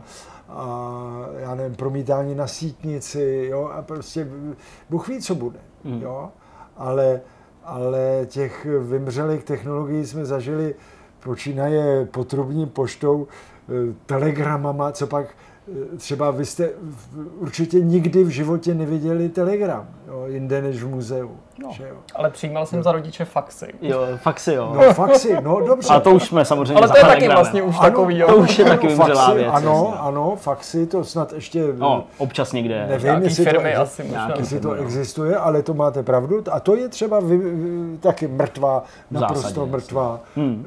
eh, To, ale aby byl třeba telegram, to, to se hodně po- posílali telegramy, že jo, diktovalo se to po telefonu a tak dále. Jo, jo, takže možná i ten internet nějakým způsobem eh, eh, vymře. Dneska je samozřejmě aktuální Eh, prostě ta, ta směrnice Evropské unie teďka byla schválena, že jo, tam, tam ten paragraf 11, paragraf eh, 13, myslím, že to je, že? A, a já se na to dívám jako, to víte, kdybych si vteřinu myslel, že mi ten Google bude platit za, za, za to, že eh, se těma drátama eh, valej moje, moje texty nebo moje fotky, jo, no tak já bych ty peníze ne, ne, ne, eh, neodmítal. Jo, tak jsem pracoval, tak si zasloužím nějakou odměnu, jo, ale, ale já, já, já nevěřím, že z toho vznikne tohle. Já, já mám spíš obavu, že tam vznikne právě kontrola, kontrola eh, obsahu, jo, takže když já tady si s váma povídám a, a, a vyjadřuji pochybnosti o eh, zelené politice, tak prostě se řekne, to je škodlivé, to je, to je toxické, dneska to, je to slovo, to je toxické, on je toxický, jo, a, a, a, a, prostě tam bude nějaký analyzátor v obsahu, že jo, a on- on tady prostě eh, jako je proti, proti, já nevím, eh, ideji elektromobilu, to, to jsem absolutně proti ideji elektromobilu, jo, a tak prostě vám to Zetko tady eh, Zakážou. zakážou. Jo? A to, to si myslím, že to, to je daleko pravděpodobně, pravděpodobnější, než že pan e, ca, tadyhle Facebook nebo Google bude mě něco platit. To je daleko pravděpodobnější. Hmm. My jsme se až do teďka bavili o takovém bohulibým využívání technologií k psaní, publikaci na internetu, ale dotkneme se aspoň okrajově toho tématu počítačových her, co vy a hry. Zkoušel jste si někdy hrát? No, to víte, že jo, já jsem dokonce psal e, libreto k jedné e, počítačové hře, ale nějak to ne, nedopadlo. Alpha Prime, myslím. Ano, ano, Jasně. Alpha, Alpha Prime se to jmenovalo. A, a tam totiž došlo k tomu, oni přišli a prý, abych jako to vymyslel a to, tak jsem to vymyslel a, a oni říkají, musí to být jako úplně originální, prostě nový přístup, ale musí to být úplně stejný jako ty, co už nám fungují. Mm-hmm. Skvělý A- zadání. Jo, a to bylo jako, jako bezvadný zadání. A, a když jsem tam vymyslel něco, tak oni říkali, no jo, ale my tam máme ten engine, který tohle neumí, jo. Takže nakonec toho vylezlo to, co já vždycky nenáviděl, že prostě musím přijít do místnosti a tam je květináč a pak v jiné místnosti najdu konev a musím se sem vrátit, zalejt. Květináč vyroste eh, strom eh, a tak dále a tak dále, teď vy to znáte. Jo. Takže prostě eh, jsem, jsem eh, to, pak to někdo dodělával a pak skutečně jak ta, existuje ta, ta, ta Alpha Prime, ale jsem, ale jako prostě takový to, to primární, eh, primární idea byla, byla eh, moje a eh, já jsem samozřejmě taky hrál hry, jako na, na, na začátku toho všeho jsem si to vyzkoušel, ohromně mě to bavilo, až moc. A tak jsem si řekl, chlapče, to, to jako, eh, prostě je to, je to opravdu pekelný eh, žrout. Zakázal jste si to. Za, zakázal jsem si to. Mám, mám teda na to hezký vzpomínky. Já třeba jsem hrál, to byla taková svého času strašně slavná hra Perský princ, ono pak, pak byly další a další eh, ty, ale já, já jsem hrál toho prvního A já měl tenkrát, to byl můj první notebook a to byla taková srandovní mašinka, jak byla ta válka v zálivu. Mm-hmm. Ta pouštní bouře se to jmenovalo. Jasně. Ta první. Ta první. Ta první, jasně. Tak eh, ty vojáci americký tam měli notebooky a potom, když ta válka skončila, tak tady někdo koupil bednu těch notebooků. Mhm. A byly to 8-bitový počítače, ale byl to jako naprosto dokonalo, dokonale fungující noteboočíč, takový malinký, byl proti písku, jo, dalo se tam nalejt kafe a nic se mu nestalo, jo, prostě jako tohleto. A, a já jsem na něm psal e, svůj román Millennium, který má teda tři díly a ten první díl jsem psal na tomhle na té pouštní bouři. A taky jsem tam hrál toho, eh, toho Prince Perzie. eh, prince. A, a e, hrál jsem to na prázdninách a vrátil jsem se do Prahy, tenkrát jsem byl ještě zaměstnaný v Mladé frontě a přijdu za klukama, ajťákama prostě eh, do, do, do, do oddělení zlomu, že jo, kde oni připravují mm-hmm. to vydání jako k tisku a oni tam hráli taky toho eh, perského prince. A a, a jako tam byl vždycky ten vezír s tou šavlí a ten toho prince vždycky propích a tak. A, a já jsem tak jako koukal na ně a, a říkal, no hej, já jsem teďka toho perského prince hrál celý léto a, a vy to hrajete nějak blbě, tak puste mě k tomu. A oni mě k tomu pustili, no jo, jenže to nebylo žádný 8-bitová poustní bouře, Jasně. ale byl to pořádný tehda, jo, tehda se to dělalo na 386, jo, to nebylo ani Pentium, ale stejně ten rozdíl v té rychlosti byl obrovský, takže já jsem v, v, naskočil jako princ a už tam byl vezír a už jsem byl propíchnutý. Tak mi řekl, tak takhle to umíme taky, tak běž zase pryč. Jo. No nic, to byl, takže jsem jako hrál, hrál tyhle ty věci a nějaký ty střílečky, takový ty, ty, ty ne Doom, ale takový ten druhý Wolfenstein. Wolfenstein Duke taky, Nukem. ne- eh, Duke, Duke, Duke Nu- Nukem. Mhm, A ten byl roztomilý, protože tam byly takový ty legrace a takový na hajzlu vždycky byl skovaný jednoplanetník a Pravda, takový, no. to mě, to mě Všechno, bavilo. všechno, co funguje dneska, striptease, záchody, tajný místnosti. Jo, jo, jo, jo, jo, jo, Peníze, jo. takhle, jasně. To, to, to tam bylo, tak to mě, to mě ohromně bavilo a, a, a opravdu tam jsem si uvědomil, že mě to baví až jako privela. Hmm. A, a že jako, a ještě jsem hrál, to se, to se mi moc líbilo, to byla taková, eh, bylo to myslím francouzský a, byl, a jmenovalo se to Little Big Adventure. Adventure, jasně. Jo, Jo, jasně, jo, jo, to je známý. takový pan- Panáčci, jasně. 3D Mhm. Mhm. a bylo to moc hezký. Jako to bylo moc hezký. Oni pak udělali od toho pokračování a to už bylo blbý. A, To a to, mě, to, mě, to mě odnaučilo. Aha. Protože já jsem skutečně dohrál eh, Little Big Adventure a strašně jsem se těšil na, ten, eh, na to druhý. Mhm. A to bylo blbý, tak jsem toho nechal a od té doby jsem už nic nehrál. Takže opravdu v tuhle chvíli Ne, vůbec... eh, občas jsem hrál a to je strašně hezká hra, ale to je vlastně taková e, sokoban, to je Mhm. takový to tlačení té bedny. Ale musí to být ten úplně původní 8-bitový, na to musí být emulátor, že jo? A, a i, s, i s těma zvukama a to je strašně pěkný. To, to, to, to, to, to, to, a tam jsem zakufroval asi v nějakém 28. levelu, opravdu poměrně před koncem. Jo. A jestli někdo to umí, tak bych docela rád, aby mi ukázal. Tak, taková výzva To se asi stane, teďka jste si to objednal právě pod tím tím videem budou komentáře a videa, jak to přesně projít. Jo, protože já jsem to už uměl, rozumíte, když se dostanu někdo v Sokobánu, já nevím, na 27. level, tak to už, Velmistr. to už umíte, jako, Hmm. jo. Ale tam prostě, ať jsem bádal, jak jsem bádal, tak tam jsem prostě, jo. A já, já vím, že tam není chyba, že to, nikdy tam není chyba, ale prostě, tak to, byla, to bylo moje Waterloo. Hmm. Máš něco? Já myslím, že jsme na konci. No, tak já taky myslím, asi, že jo.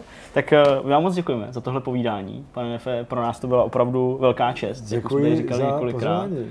Uh, určitě nás to bavilo. Je- Je možná trochu škoda, že náš čas eh, není úplně nekonečný, ale kdo ví, tak třeba možná budeme mít někdy příležitost, pokud k tomu svolíte. Velice rád, budeme je to třeba to sympatický, vy jste prima vyprávět dál. a námět je mi blízký, tak Dobrá. Tak Tak jo, my to tak bereme jo. jako Moc příslib. rádi jsme vás Mějte se moc hezky, aby ať se vám daří. No a my už jdeme jenom na závěr tohohle speciálního vidcastu.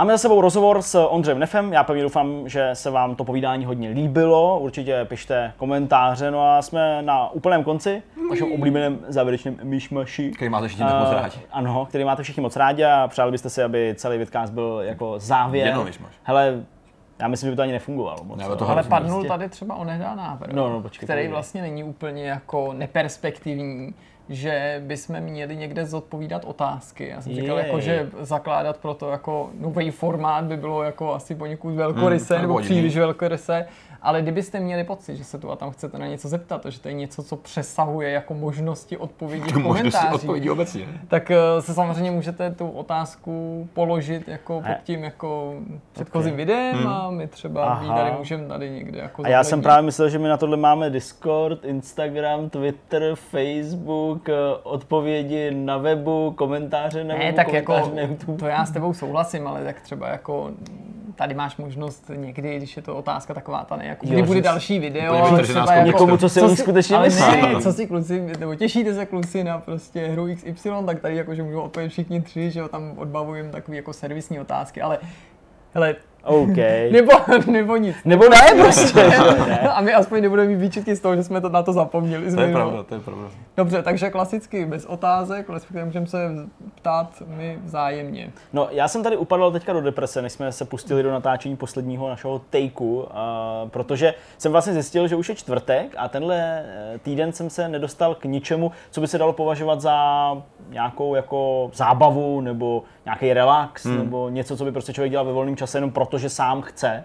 Protože, až teda na pondělí, protože v pondělí jsme teda koukali, to je taková jako velká novinka u nás doma, koukáme na Sherlocka, BBC Sherlocka. Seriál? Uh, Markéta to nikdy neviděla, takže je je s Cumberbatchem? S Cumberbatchem. Takže, takže je to pro ní úplně nový svět, čili to, co si jako internet a zejména třeba i děvčata prožívala zhruba před nějakýma těma, já nevím kolika ti pěti lety, nebo kdy to bylo jako, doma plagát s Benediktem. takže už na, na, na jejím telefonu prostě místo mojí fotky je tam prostě Cumberbatch, vinit. že jo. Eh, V průběhu prostě pracovního dne mi přijde zpráva, už jsem zjistila, jak si říkají faninky Benedikta Cumberbatche, Cumberbitches, jo, a takovýhle. Takže prostě taky všechny, ty všechny ty věci, které se jako děly před těma pěti rokama, jo, To tak zažíváš teďka. se to vlastně že eh, děje, děje teda jako znova u nás.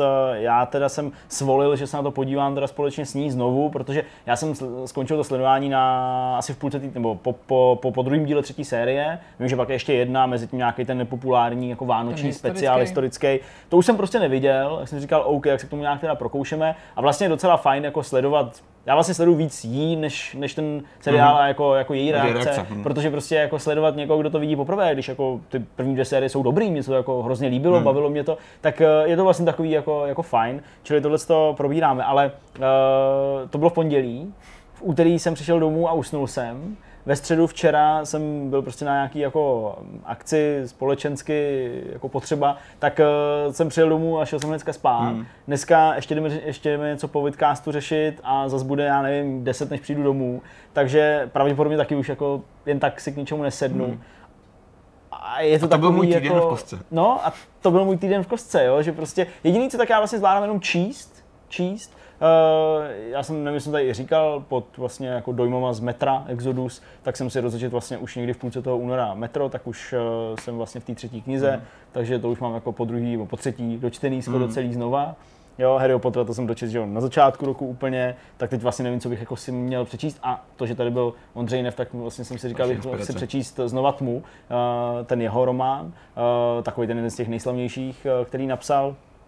Ačkoliv už jsem četl i tu druhou verzi jako před lety, takže, takže bych uh, se do toho pustil znova, ale jako vlastně to není nějaká velká zábava. No. Mm. Vlastně potěšila mě jedna no, věc, povídej. tím, že si jako kupuju kafe, uh, jako, ve, jako ve Starbucks kupuju kafe, mám nějaký ten jako golden režim, tak jsem, let, tak jsem tenhle týden, za, za ten týden dokázal protočit tolik peněz, že mi dali dárek, jako že kafe zdarma. Vlastně vždycky, to, mě, to mě potěšilo. Mám to tam a až prostě jako zase půjdu na kafe, tak uh, budu potěšený tím, že si můžu dát kafe zdarma. Mně se zase dneska teda stalo, když si stříhal a já Ano. jsem si odběhl na Jako svůj pořád. velkolepý oběd, ale Do já pikniku? jediný jídlo v dne do pikniku, kdybyste chtěli nás někdy odchodit, tak v pikniku. Kde je pěkný? Co je to? Eh, Revoluční kafe piknik. To máme nej, ok. ten blízko, Za- kde se nejblíž za- dá platit kartou za, totiž. za puzzle salát.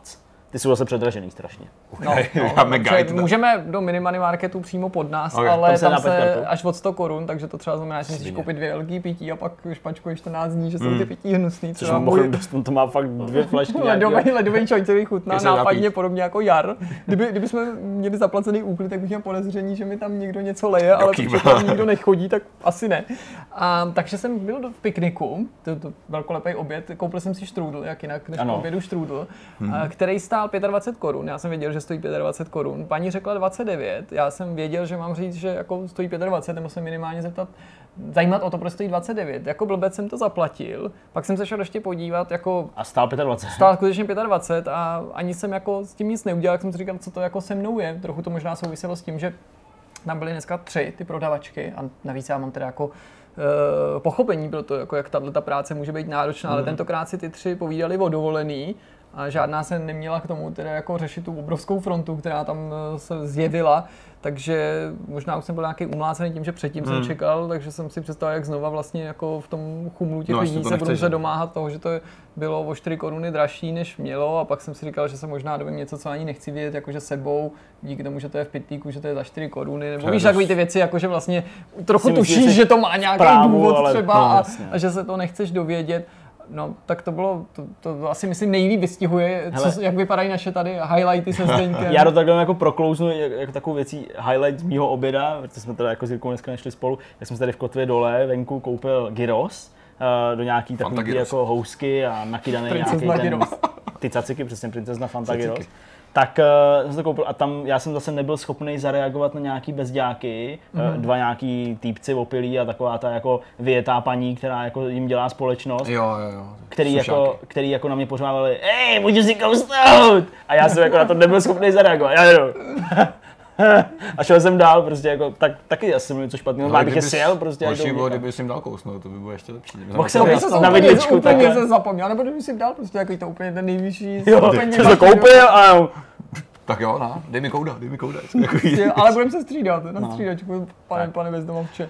Tak eh, myslím, že tyhle ty historky asi nejlíp ilustrují o tom, jak bohatý náš život je, čím se bojím teda, že by v závěru mohla nakonec utrpět pověst jako našeho myšmaše, protože pokud rychle nezačneme něco na sílu jako dělat a prožívat, tak eh, Hmm. Na já sílu fakt jako prožívat. Prožívej, musíme. Jirko, povídej. Hele, takhle fungují prostě youtubeři a instagrameři, No, jsem slyšel úplně běžně, že vlastně mají ty děsně nudné životy, A ale jako- aby měli co vystavovat, tak se neustále nutí do nějakých jako vejletů, No, akcí, no, prostě, jasně, aby jejich život byl prostě byl Ježiš, zajímavý. Reportáž o, o, o jako poké, myslím na Primě nebo, nebo na No, Nově, ta- o tom jídle. jo. Eh, Jedna, která prezentovaný jako, jako úplně největší novinka, prostě dva, tři roky už prostě jako vím, že to existuje, Hmm, jako chutná mi to a všechno, tak eh, tam jako padne úplně legendární, že je to jako skvělý instagramový jídlo. No tu chvíli, ty vole, jsem se prostě se zabiju ovladačem. vole, Vybleš tu prostě To jsem šel spát, to byl ten moment, nechceš to byl ten moment, kdy jsem si šel lehnout v úterý. No. Usneš takhle tou hlavou do polštáře. Hele, výjimku v tomhle jako e, zaběhlým pořádku těch všedních dní, teda jako samozřejmě jednak představuje nějaký čas s dcerou, který teda samozřejmě jako je mnohem bohatší o víkendu, ale i tak, protože ona jako eh, se jí rozhodily hodiny posunem času, takže to už nejsem takový jako tolerantní k, k tomu, jestli se čas má střídat nebo ne, protože nám to jako zasáhlo do, do denního režimu, ale má to zase tu výhodu, že tím, že začala chodit spát později, tak se mi to tam podaří zastihnout i vzhůru, teda zcela nečekaně, protože normálně chodí spát v 6, teď chodí spát v 8, takže tu a tam se mi to i podaří. Už jsem byl teda dokonce jako prvně se mi to stalo, to mě docela jako překvapilo, nemilé, teda musím říct, že jsem jako z toho měl nějakou výčitku, musel jsem se o to podělit jako s Kristýnou, konfrontovaný s tím, že byla vzhůru, ale už byla jako, měla bedtime, jakože Kristýna tam s ní nebyla, tak jsem tam jako na protože když ji takhle zastihnu, tak se tam s ní jdu jako prostě jako Poňuhňat. poňuhňat, abych si taky připomněl, že nějaký dítě mám a jak vypadá, tak eh, se mnou nechtěla mluvit a bylo Oh. jasný, že jako je naštvaná, eh, že jsem přišel pozdě. Hmm, to Takže už, už svojí mít jako strany. nějaký jako No. skutečný emoce, takže jako byla, byla jako naštvaná a Pak budou Eh, slzy, Bylo kámo. to takový to, že jsem si přesně uvědomoval, že jsem to jako rodičům taky jako velmi malý dítě dělal, že oni byli strašně dlouho v práci a že jsem se samozřejmě na ně těšil, nemohl jsem se jí dočkat, byl jsem vzhůru, abych se jí dočkal a když oni přišli, tak jsem dělal, že spím, protože jsem vlastně jako byl zároveň naštvaný, jako že, že nepřišli, tak to jsou takovýhle jako dospělácký divnosti, hmm. ale tuhle tu eh, jako šeť toho narušuje teda páteční večer, kdy netrpělivě uh, jen co dojedu domů a zítra se to zase stane, takže z tohohle toho dnešního pohledu se na ten moment těším. Zapínám Netflix, abych se potěšil s novou epizodou Discovery, pro kterou jako teda jsem eh, našel v sobě čím dál větší zalíbení a ačkoliv tomu seriálu mám teda výhrady, tak to jako vě, to vědomí, že to vždycky v pátek přijde, to je prostě úplně nádherný, jako těším se na to, úplně Mhm. mm-hmm. jako se roztíkám blahem, jak tam hraje Michelle Yeová, úplně mi přijde, že od eh, náskoku Petrika Stewarta do nové generace jsme neprožili tenhle ten moment, kdyby nějaký skutečný herec, když to tak řeknu neúctivě vůči těm televizním hvězdám,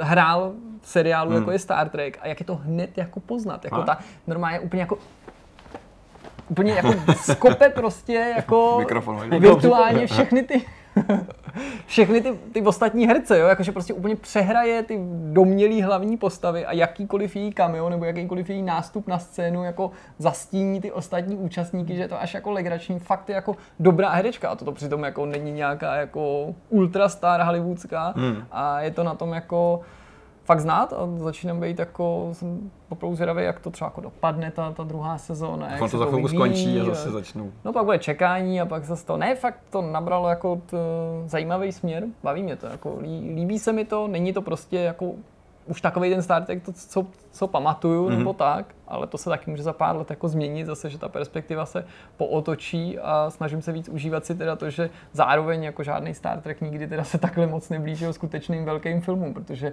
co tam v každém dílu jako nasází za triky, tak jako nejsem člověk, který by eh, tomu příliš podléhal, tomuhle pozlátku, tak to zase jako Tak on ocením. už, jenom, no. on už jenom Black Alert je jako sám o sobě docela pěkný jako trik, kdy se to otáčí kolem té podélné osy, celá ta loď, se to jako líbí jenom tohle. No. Eh, Black Alert? No tak to je, když jdou do toho sport driveu, nebo Jo, jo, jo, ten, ten, ten ok, sport ok, drive. ok. Uh, no a co ty, Petře? Já jsem vlastně úplně stejně, já jsem kromě Blades nehrál taky něco vůbec tentokrát. Tohle je Kromě hodně- Blade jsem. Kromě, tohle je takový dost taky povídaný a unavený, vlastně jako, hmm. jako ten váš úplně stejně. V pondělí teda jsem byl na krátké operaci se zádama, kdy mi Krátká operace, operace ze dvakrát- záda. byl jsem na krátké já jsem, já jsem ty vojka na, na Facebooku viděl, jak se rovná jako t- úplně vy, jako vybočená páteř, tak doufám, že to nebylo něco Ne, podobného, protože se vrtá do každého obratle, ty drápy. Jenom mi vyřezali z kůže takovou blbost, ale mám to zašitý, ale teďka jako mám Kůže ti vyřezali? no, nějaký zamínko, jako jsem Jo, vykrajal. takhle. Takový mě kráčím na pizzu tím kulatým to tam řezal. No ona to je taková, jo, to jsou takový ty skalpelový, ty skalpelový Ale šikovný pan eh, doktor lžičky. si Hm. poradil, ale mám teda jako, mám eh, teďka Díru štítí na zádech. takže tam mám jako stehy, ale je to přímo pod lopatkou, což je dost na hovno, když to musíš čistit. Tam musíš si jako sám uh, lepit Křeč. a měnit ty, ty, ty, Ty ty, ty obvazy. Problém je, že prostě ještě, ještě jako trošku tlustý, tak se pohybáš o to hůř a ta ruka prostě jako naráží na ty mantinely tukový, který se normálně nedokážou dostat do toho bodu. Takže já jsem musel vynalít způsob, jak si měnit ještě ten první týden minimálně, se to musí čistit víc, ty, ty náplasti sám. Protože takový jako a nemůžeš. Hula Krosovou já jako jsem v podstatě použil to, co dělal Tom Hanks a v Zachraňte vojna Arena s těma bombama v ponožkách, jak to lepili na ty tanky. Tak já mm-hmm. vezmeš prostě velkou náplast, na druhou stranu, která nelepí, dáš ty, ty pásky, takový ty zdravotnický, ty stripy jenom dlouhý. Posledně to musíš na tu ránu hodit a doufat, že to překryje správně, aby si se nechytil tou lepící částí No za ty stehy. Což se mi stalo dneska ráno, kdy jsem to sundával pohodlně a říkal si, jo, se mi to zase povedlo, že jsem tak jako hodil vždycky dobře. A když jsem to na ten poslední část jsem to strhnul, tak jsem se chytil za tu, za tu niť. Jako hele, nezatáhl jsem dostatečně na to, abych si to roztrhl, takže jako dobrý. Ale zabolelo to tak neuvěřitelně. Ze mě vyšel zvuk, který jsem dlouho hledal nějakou alternativu, abych to dokázal přirovnat. Jak A- se to dá přepsat do, do, a nevím, do viděli jste video, kde jsou dvě prasata, který se snaží jako souložit, ale najedou na elektrický ohradník a to jedno z toho strašně zakvičí. Neviděli jste to? Ne. Takový zvuk přesně jsem vydal. Vyle, jako vletěl mi slzy do očí, úplně okamžitě. Agresoři tečka. Ne, ne, to ne, na ne, ne. YouTube? Je to na YouTube. Není to nic eh, explicitního. Já vám zkusím dát uh, No, Jak to, že to najít. máš najítý? přesně takovýhle zvuk jsem vydal. jsem Aha. Hele, začal jsem během chvíle, ne, jako nebrečel jsem, že na zemi vzlikal, ale jak to zabojí, jak ti vlejdou má slzy do očí, to je nekontrolovatelný, Ale to dojal prostě nejde. No. No, já Tak ale jsem to sundal, když pak jsem se musel ponořit do vany, abych to jako nechal odmočit, protože jinak bych jako to nesundal. Bez umření a bez To je painkillerů. další eh, handicap prostě lidí, kteří nežijou v páru, tak takhle jim jako společnost a zdravotnictví dává jako No, ale- na vědomí, že se můžou doma zmrzačit sami. Ale vždycky nepomocí. doktor mi říkal, a to, musí, to vám musí někdo nalepit. Říkám, ale a kdo to asi bude? Tak jsem hnedka začal zrcadlo, vidět, abych se tam nastavil, takže tak, ale zvládám to docela dobře, povedlo se mi to, jsem šikovný. Já jsem se akorát lekl, Petře, když jsi řekl, že, že jsi to udělal jako Tom Hanks a pak jste řekl, zachraňte Vojna Ryana, nebo No, jsi jasně. měl? tam měl takový ty styky bomb, že do Já těch jo, vím, že oni to měli namočený nějakým oleji, No, jasně. ale já jsem hlavně se bál, že myslíš trosečníka, jak jsi tam vyrážel tou bruslí zuby, že jo, nebo něco takového, to by bylo Nečekáš potom. dost drsný. To bude právě. zase takový. No, tak kdo ví, jak Ale si poradil jsem si sem docela už jako teďka můj, můj, moje třeba kuchyňská linka, jak jsou všude pozásený ty, ty, ty kousky obvazů a, a náplastí a takových těch ještě já nemám doma těch věcí, tak to vypadá to nějaká taková amatérská surgeon díl, jako to prostě nějaký amatérský ty vole, Tak- chirurg, který operuje zvířata a Vzhledem postřelí k tomu, že jsme si už předtím řekli, že tvůj eh, byt se nachází v Silent Hillu, že minimálně v Downpouru s ohledem na ty průsaky a opakovaně tě navštěvují různě retardovaný holuby, tak pryč. myslím, že Holub nepřišel dlouho, už je pryč, už se nevrátil. No ten je napíchnutý někde opatrovejš na takový ty, Jo, jako, taky o, ty, o, ty mě mají odradit od přistání, ale jejich skutečný význam spočívá v tom, že se na ně napichujou ty holuby. Takový kebab s holubama. No takže to byl můj týden, no. Teďka se ošetřuju, ale jinak jsem taky nic nehrál, nic jsem neviděl. Pokračuje Walking Dead, což je vlastně v kontrastu se Sherlockem, na kterého koukáte doma. Ještě větší bizár, že to vidím teprve teďka. Ty jsi nikdy, vlastně, jo, ty jsi vlastně nikdy neviděl Walking Dead, No, no, tak jsi aspoň nějaký už Jsem v druhé sérii. srdce. To je ještě docela pokračuje docela dobře. Ale Třetí jinak- čtvrtá je úplně šajze. Třeba to jsi asi 15. člověk, který mi to říká. Tak uvidíš, třeba bude tím, bavit. Podle mě bude tím spíš Ale bavit. co mě vyděsilo, já jsem si, tady, když jsem si koupil ten kebab, a měl jsem tady 15 minut nebo 12 minut, prostě jsem si dal pauzu a jedl jsem ten, ne kebab, gyros, pardon, tak jsem si tady pustil jako říkám, něco z HBO Go Mhm. snad. A myslím, že na HBO Go nebo na Netflixu, nevím, na jednom z nich, tak tam byl obrovský jako thumbnail právě uh, s Walking Dead. Mě to jako lákalo na základě nějakých algoritmů, aby jsem to pustil. A tam byla jak ta první série. Já říkám, no to běžte to někam. možná- Petru to zájem vykušoval nahoru. Nevím, Prostě. fuj, odposlouchám, No. už to nechci vidět. Nicméně z mé strany, tohle to byl můj týden. No tak já myslím, že to je asi všechno z naší, Z naší strany jako kompletně tady Vortexu. 78 není, není co víc říct. je u konce. To je Škoda, hustý. že my nikdy nemůžeme být naladěný společně s váma na stejnou vlnu, nemyslím to jako, jako intelektuálně nebo jako zájmově, ale prostě tak, Sorry. že my teďka se těšíme na pátek a na víkend, zatímco vy jste teprve do té to práce začal ten hnusný týden. A já na to ani nemůžu za vás jako myslet, protože až to bude venku, tak my už v něm budeme taky naskočený. To jo, ale prostě teď v tuhle chvíli jsme naladění dobře, protože nám skončil pracovní den, je čtvrtek večer, už nás čeká jenom jeden den a vy na to koukáte někdy v průběhu po- pondělka, to je dobrý. No ale ten víkend měli taky, jsi si toho vědomý. No ale my ho máme teprve teď, oni už jsou po. Ne, Chápeš? My jsme dobře naladění, teď v tuhle chvíli. Jo, takhle. No to je pravda. A oni, když to sledují, tak prostě jsou tak zmořený z pondělka. No, ale zase někdo psal, a to je hezký, že Ano. na tom hnusném pondělí Je to nejlepší, že mají ten vidcast. A nebo jedna z těch fakt dobrých mrzí. zpráv, nebo to mě Je. jako... mě fakt mrzí trošku možná. To jak, to. jak mrzí, jako možná to není to nejlepší, ale představ si, že si někdo myslí, že v tom hnusném začátku týdne ti čeká aspoň jedna útěcha v podobě jako Hmm. něčeho, co tady jako vzniklo. To je fakt jako docela jako velký vyznamenání, jestli někomu dokážeš aspoň trochu ten nástup do té práce a do školy, jak jen běžným povinnostem zpříjemnit, Hmm. protože já jsem taky takový ten člověk, který už jako v sobotu večer je naštvaný, že víkend končí. Ano, No. no. tak jsem v sobotu samozřejmě, v sobotu, protože v sobotu si uvědomuje, že se jenom je jednou vyspíš a a už- neděle to už jsem od rána prostě otrávený, je, no. že jo. A pak jsem mám zase dobrou náladu v pondělí ráno, čepním Zdeňka, prostě kafíčka, tak no. A tak to vlastně vůbec není, nevím ani proč to řekl. Takže dovolená, společná. No, společná dovolená proběhne, ale to vám povíme. A to bude čas ještě. No, Expost to rozvíjíte, pokud neřekneme teďka. A jo, oni to dozvěděli až ex post. No tak to řeknu v novinka. Tak jo. jeden, No, jeden prostě se Zdeňkem na dovolenou k moři do Chorvatska, ale v květnu, aby jsme to neměli v plné sezóně, aby to bylo levnější, aby jsme si to užili. Teď je duben, Navíc jo, ten. správně, takže ještě, Takže. ještě víc mimo sezónu, asi nebude takový teplo, ale prostě vynahradili jsme si to velkým domem pro pět lidí, kde budeme sami, pěkně se tam Hmm. jako Každý večer v tulit jako tuleni. Ano, přesně tak. Ale dozvíte se, asi se to dozvíte v novinkách, kde budeme. V těch pondělních nebo v těch středečních, ještě uvidíte. A pak se to dozvíte taky. Dobrý, tak jo. Tak eh, Čas už. Zambony tady není, jdeme, Došlo. jdeme, my jdeme na schůzku, Petr jde domů, protože má rozbitý záda a uvidíme se zase u nějakého dalšího videa. Mějte se Ahoj. hezky. Ahoj.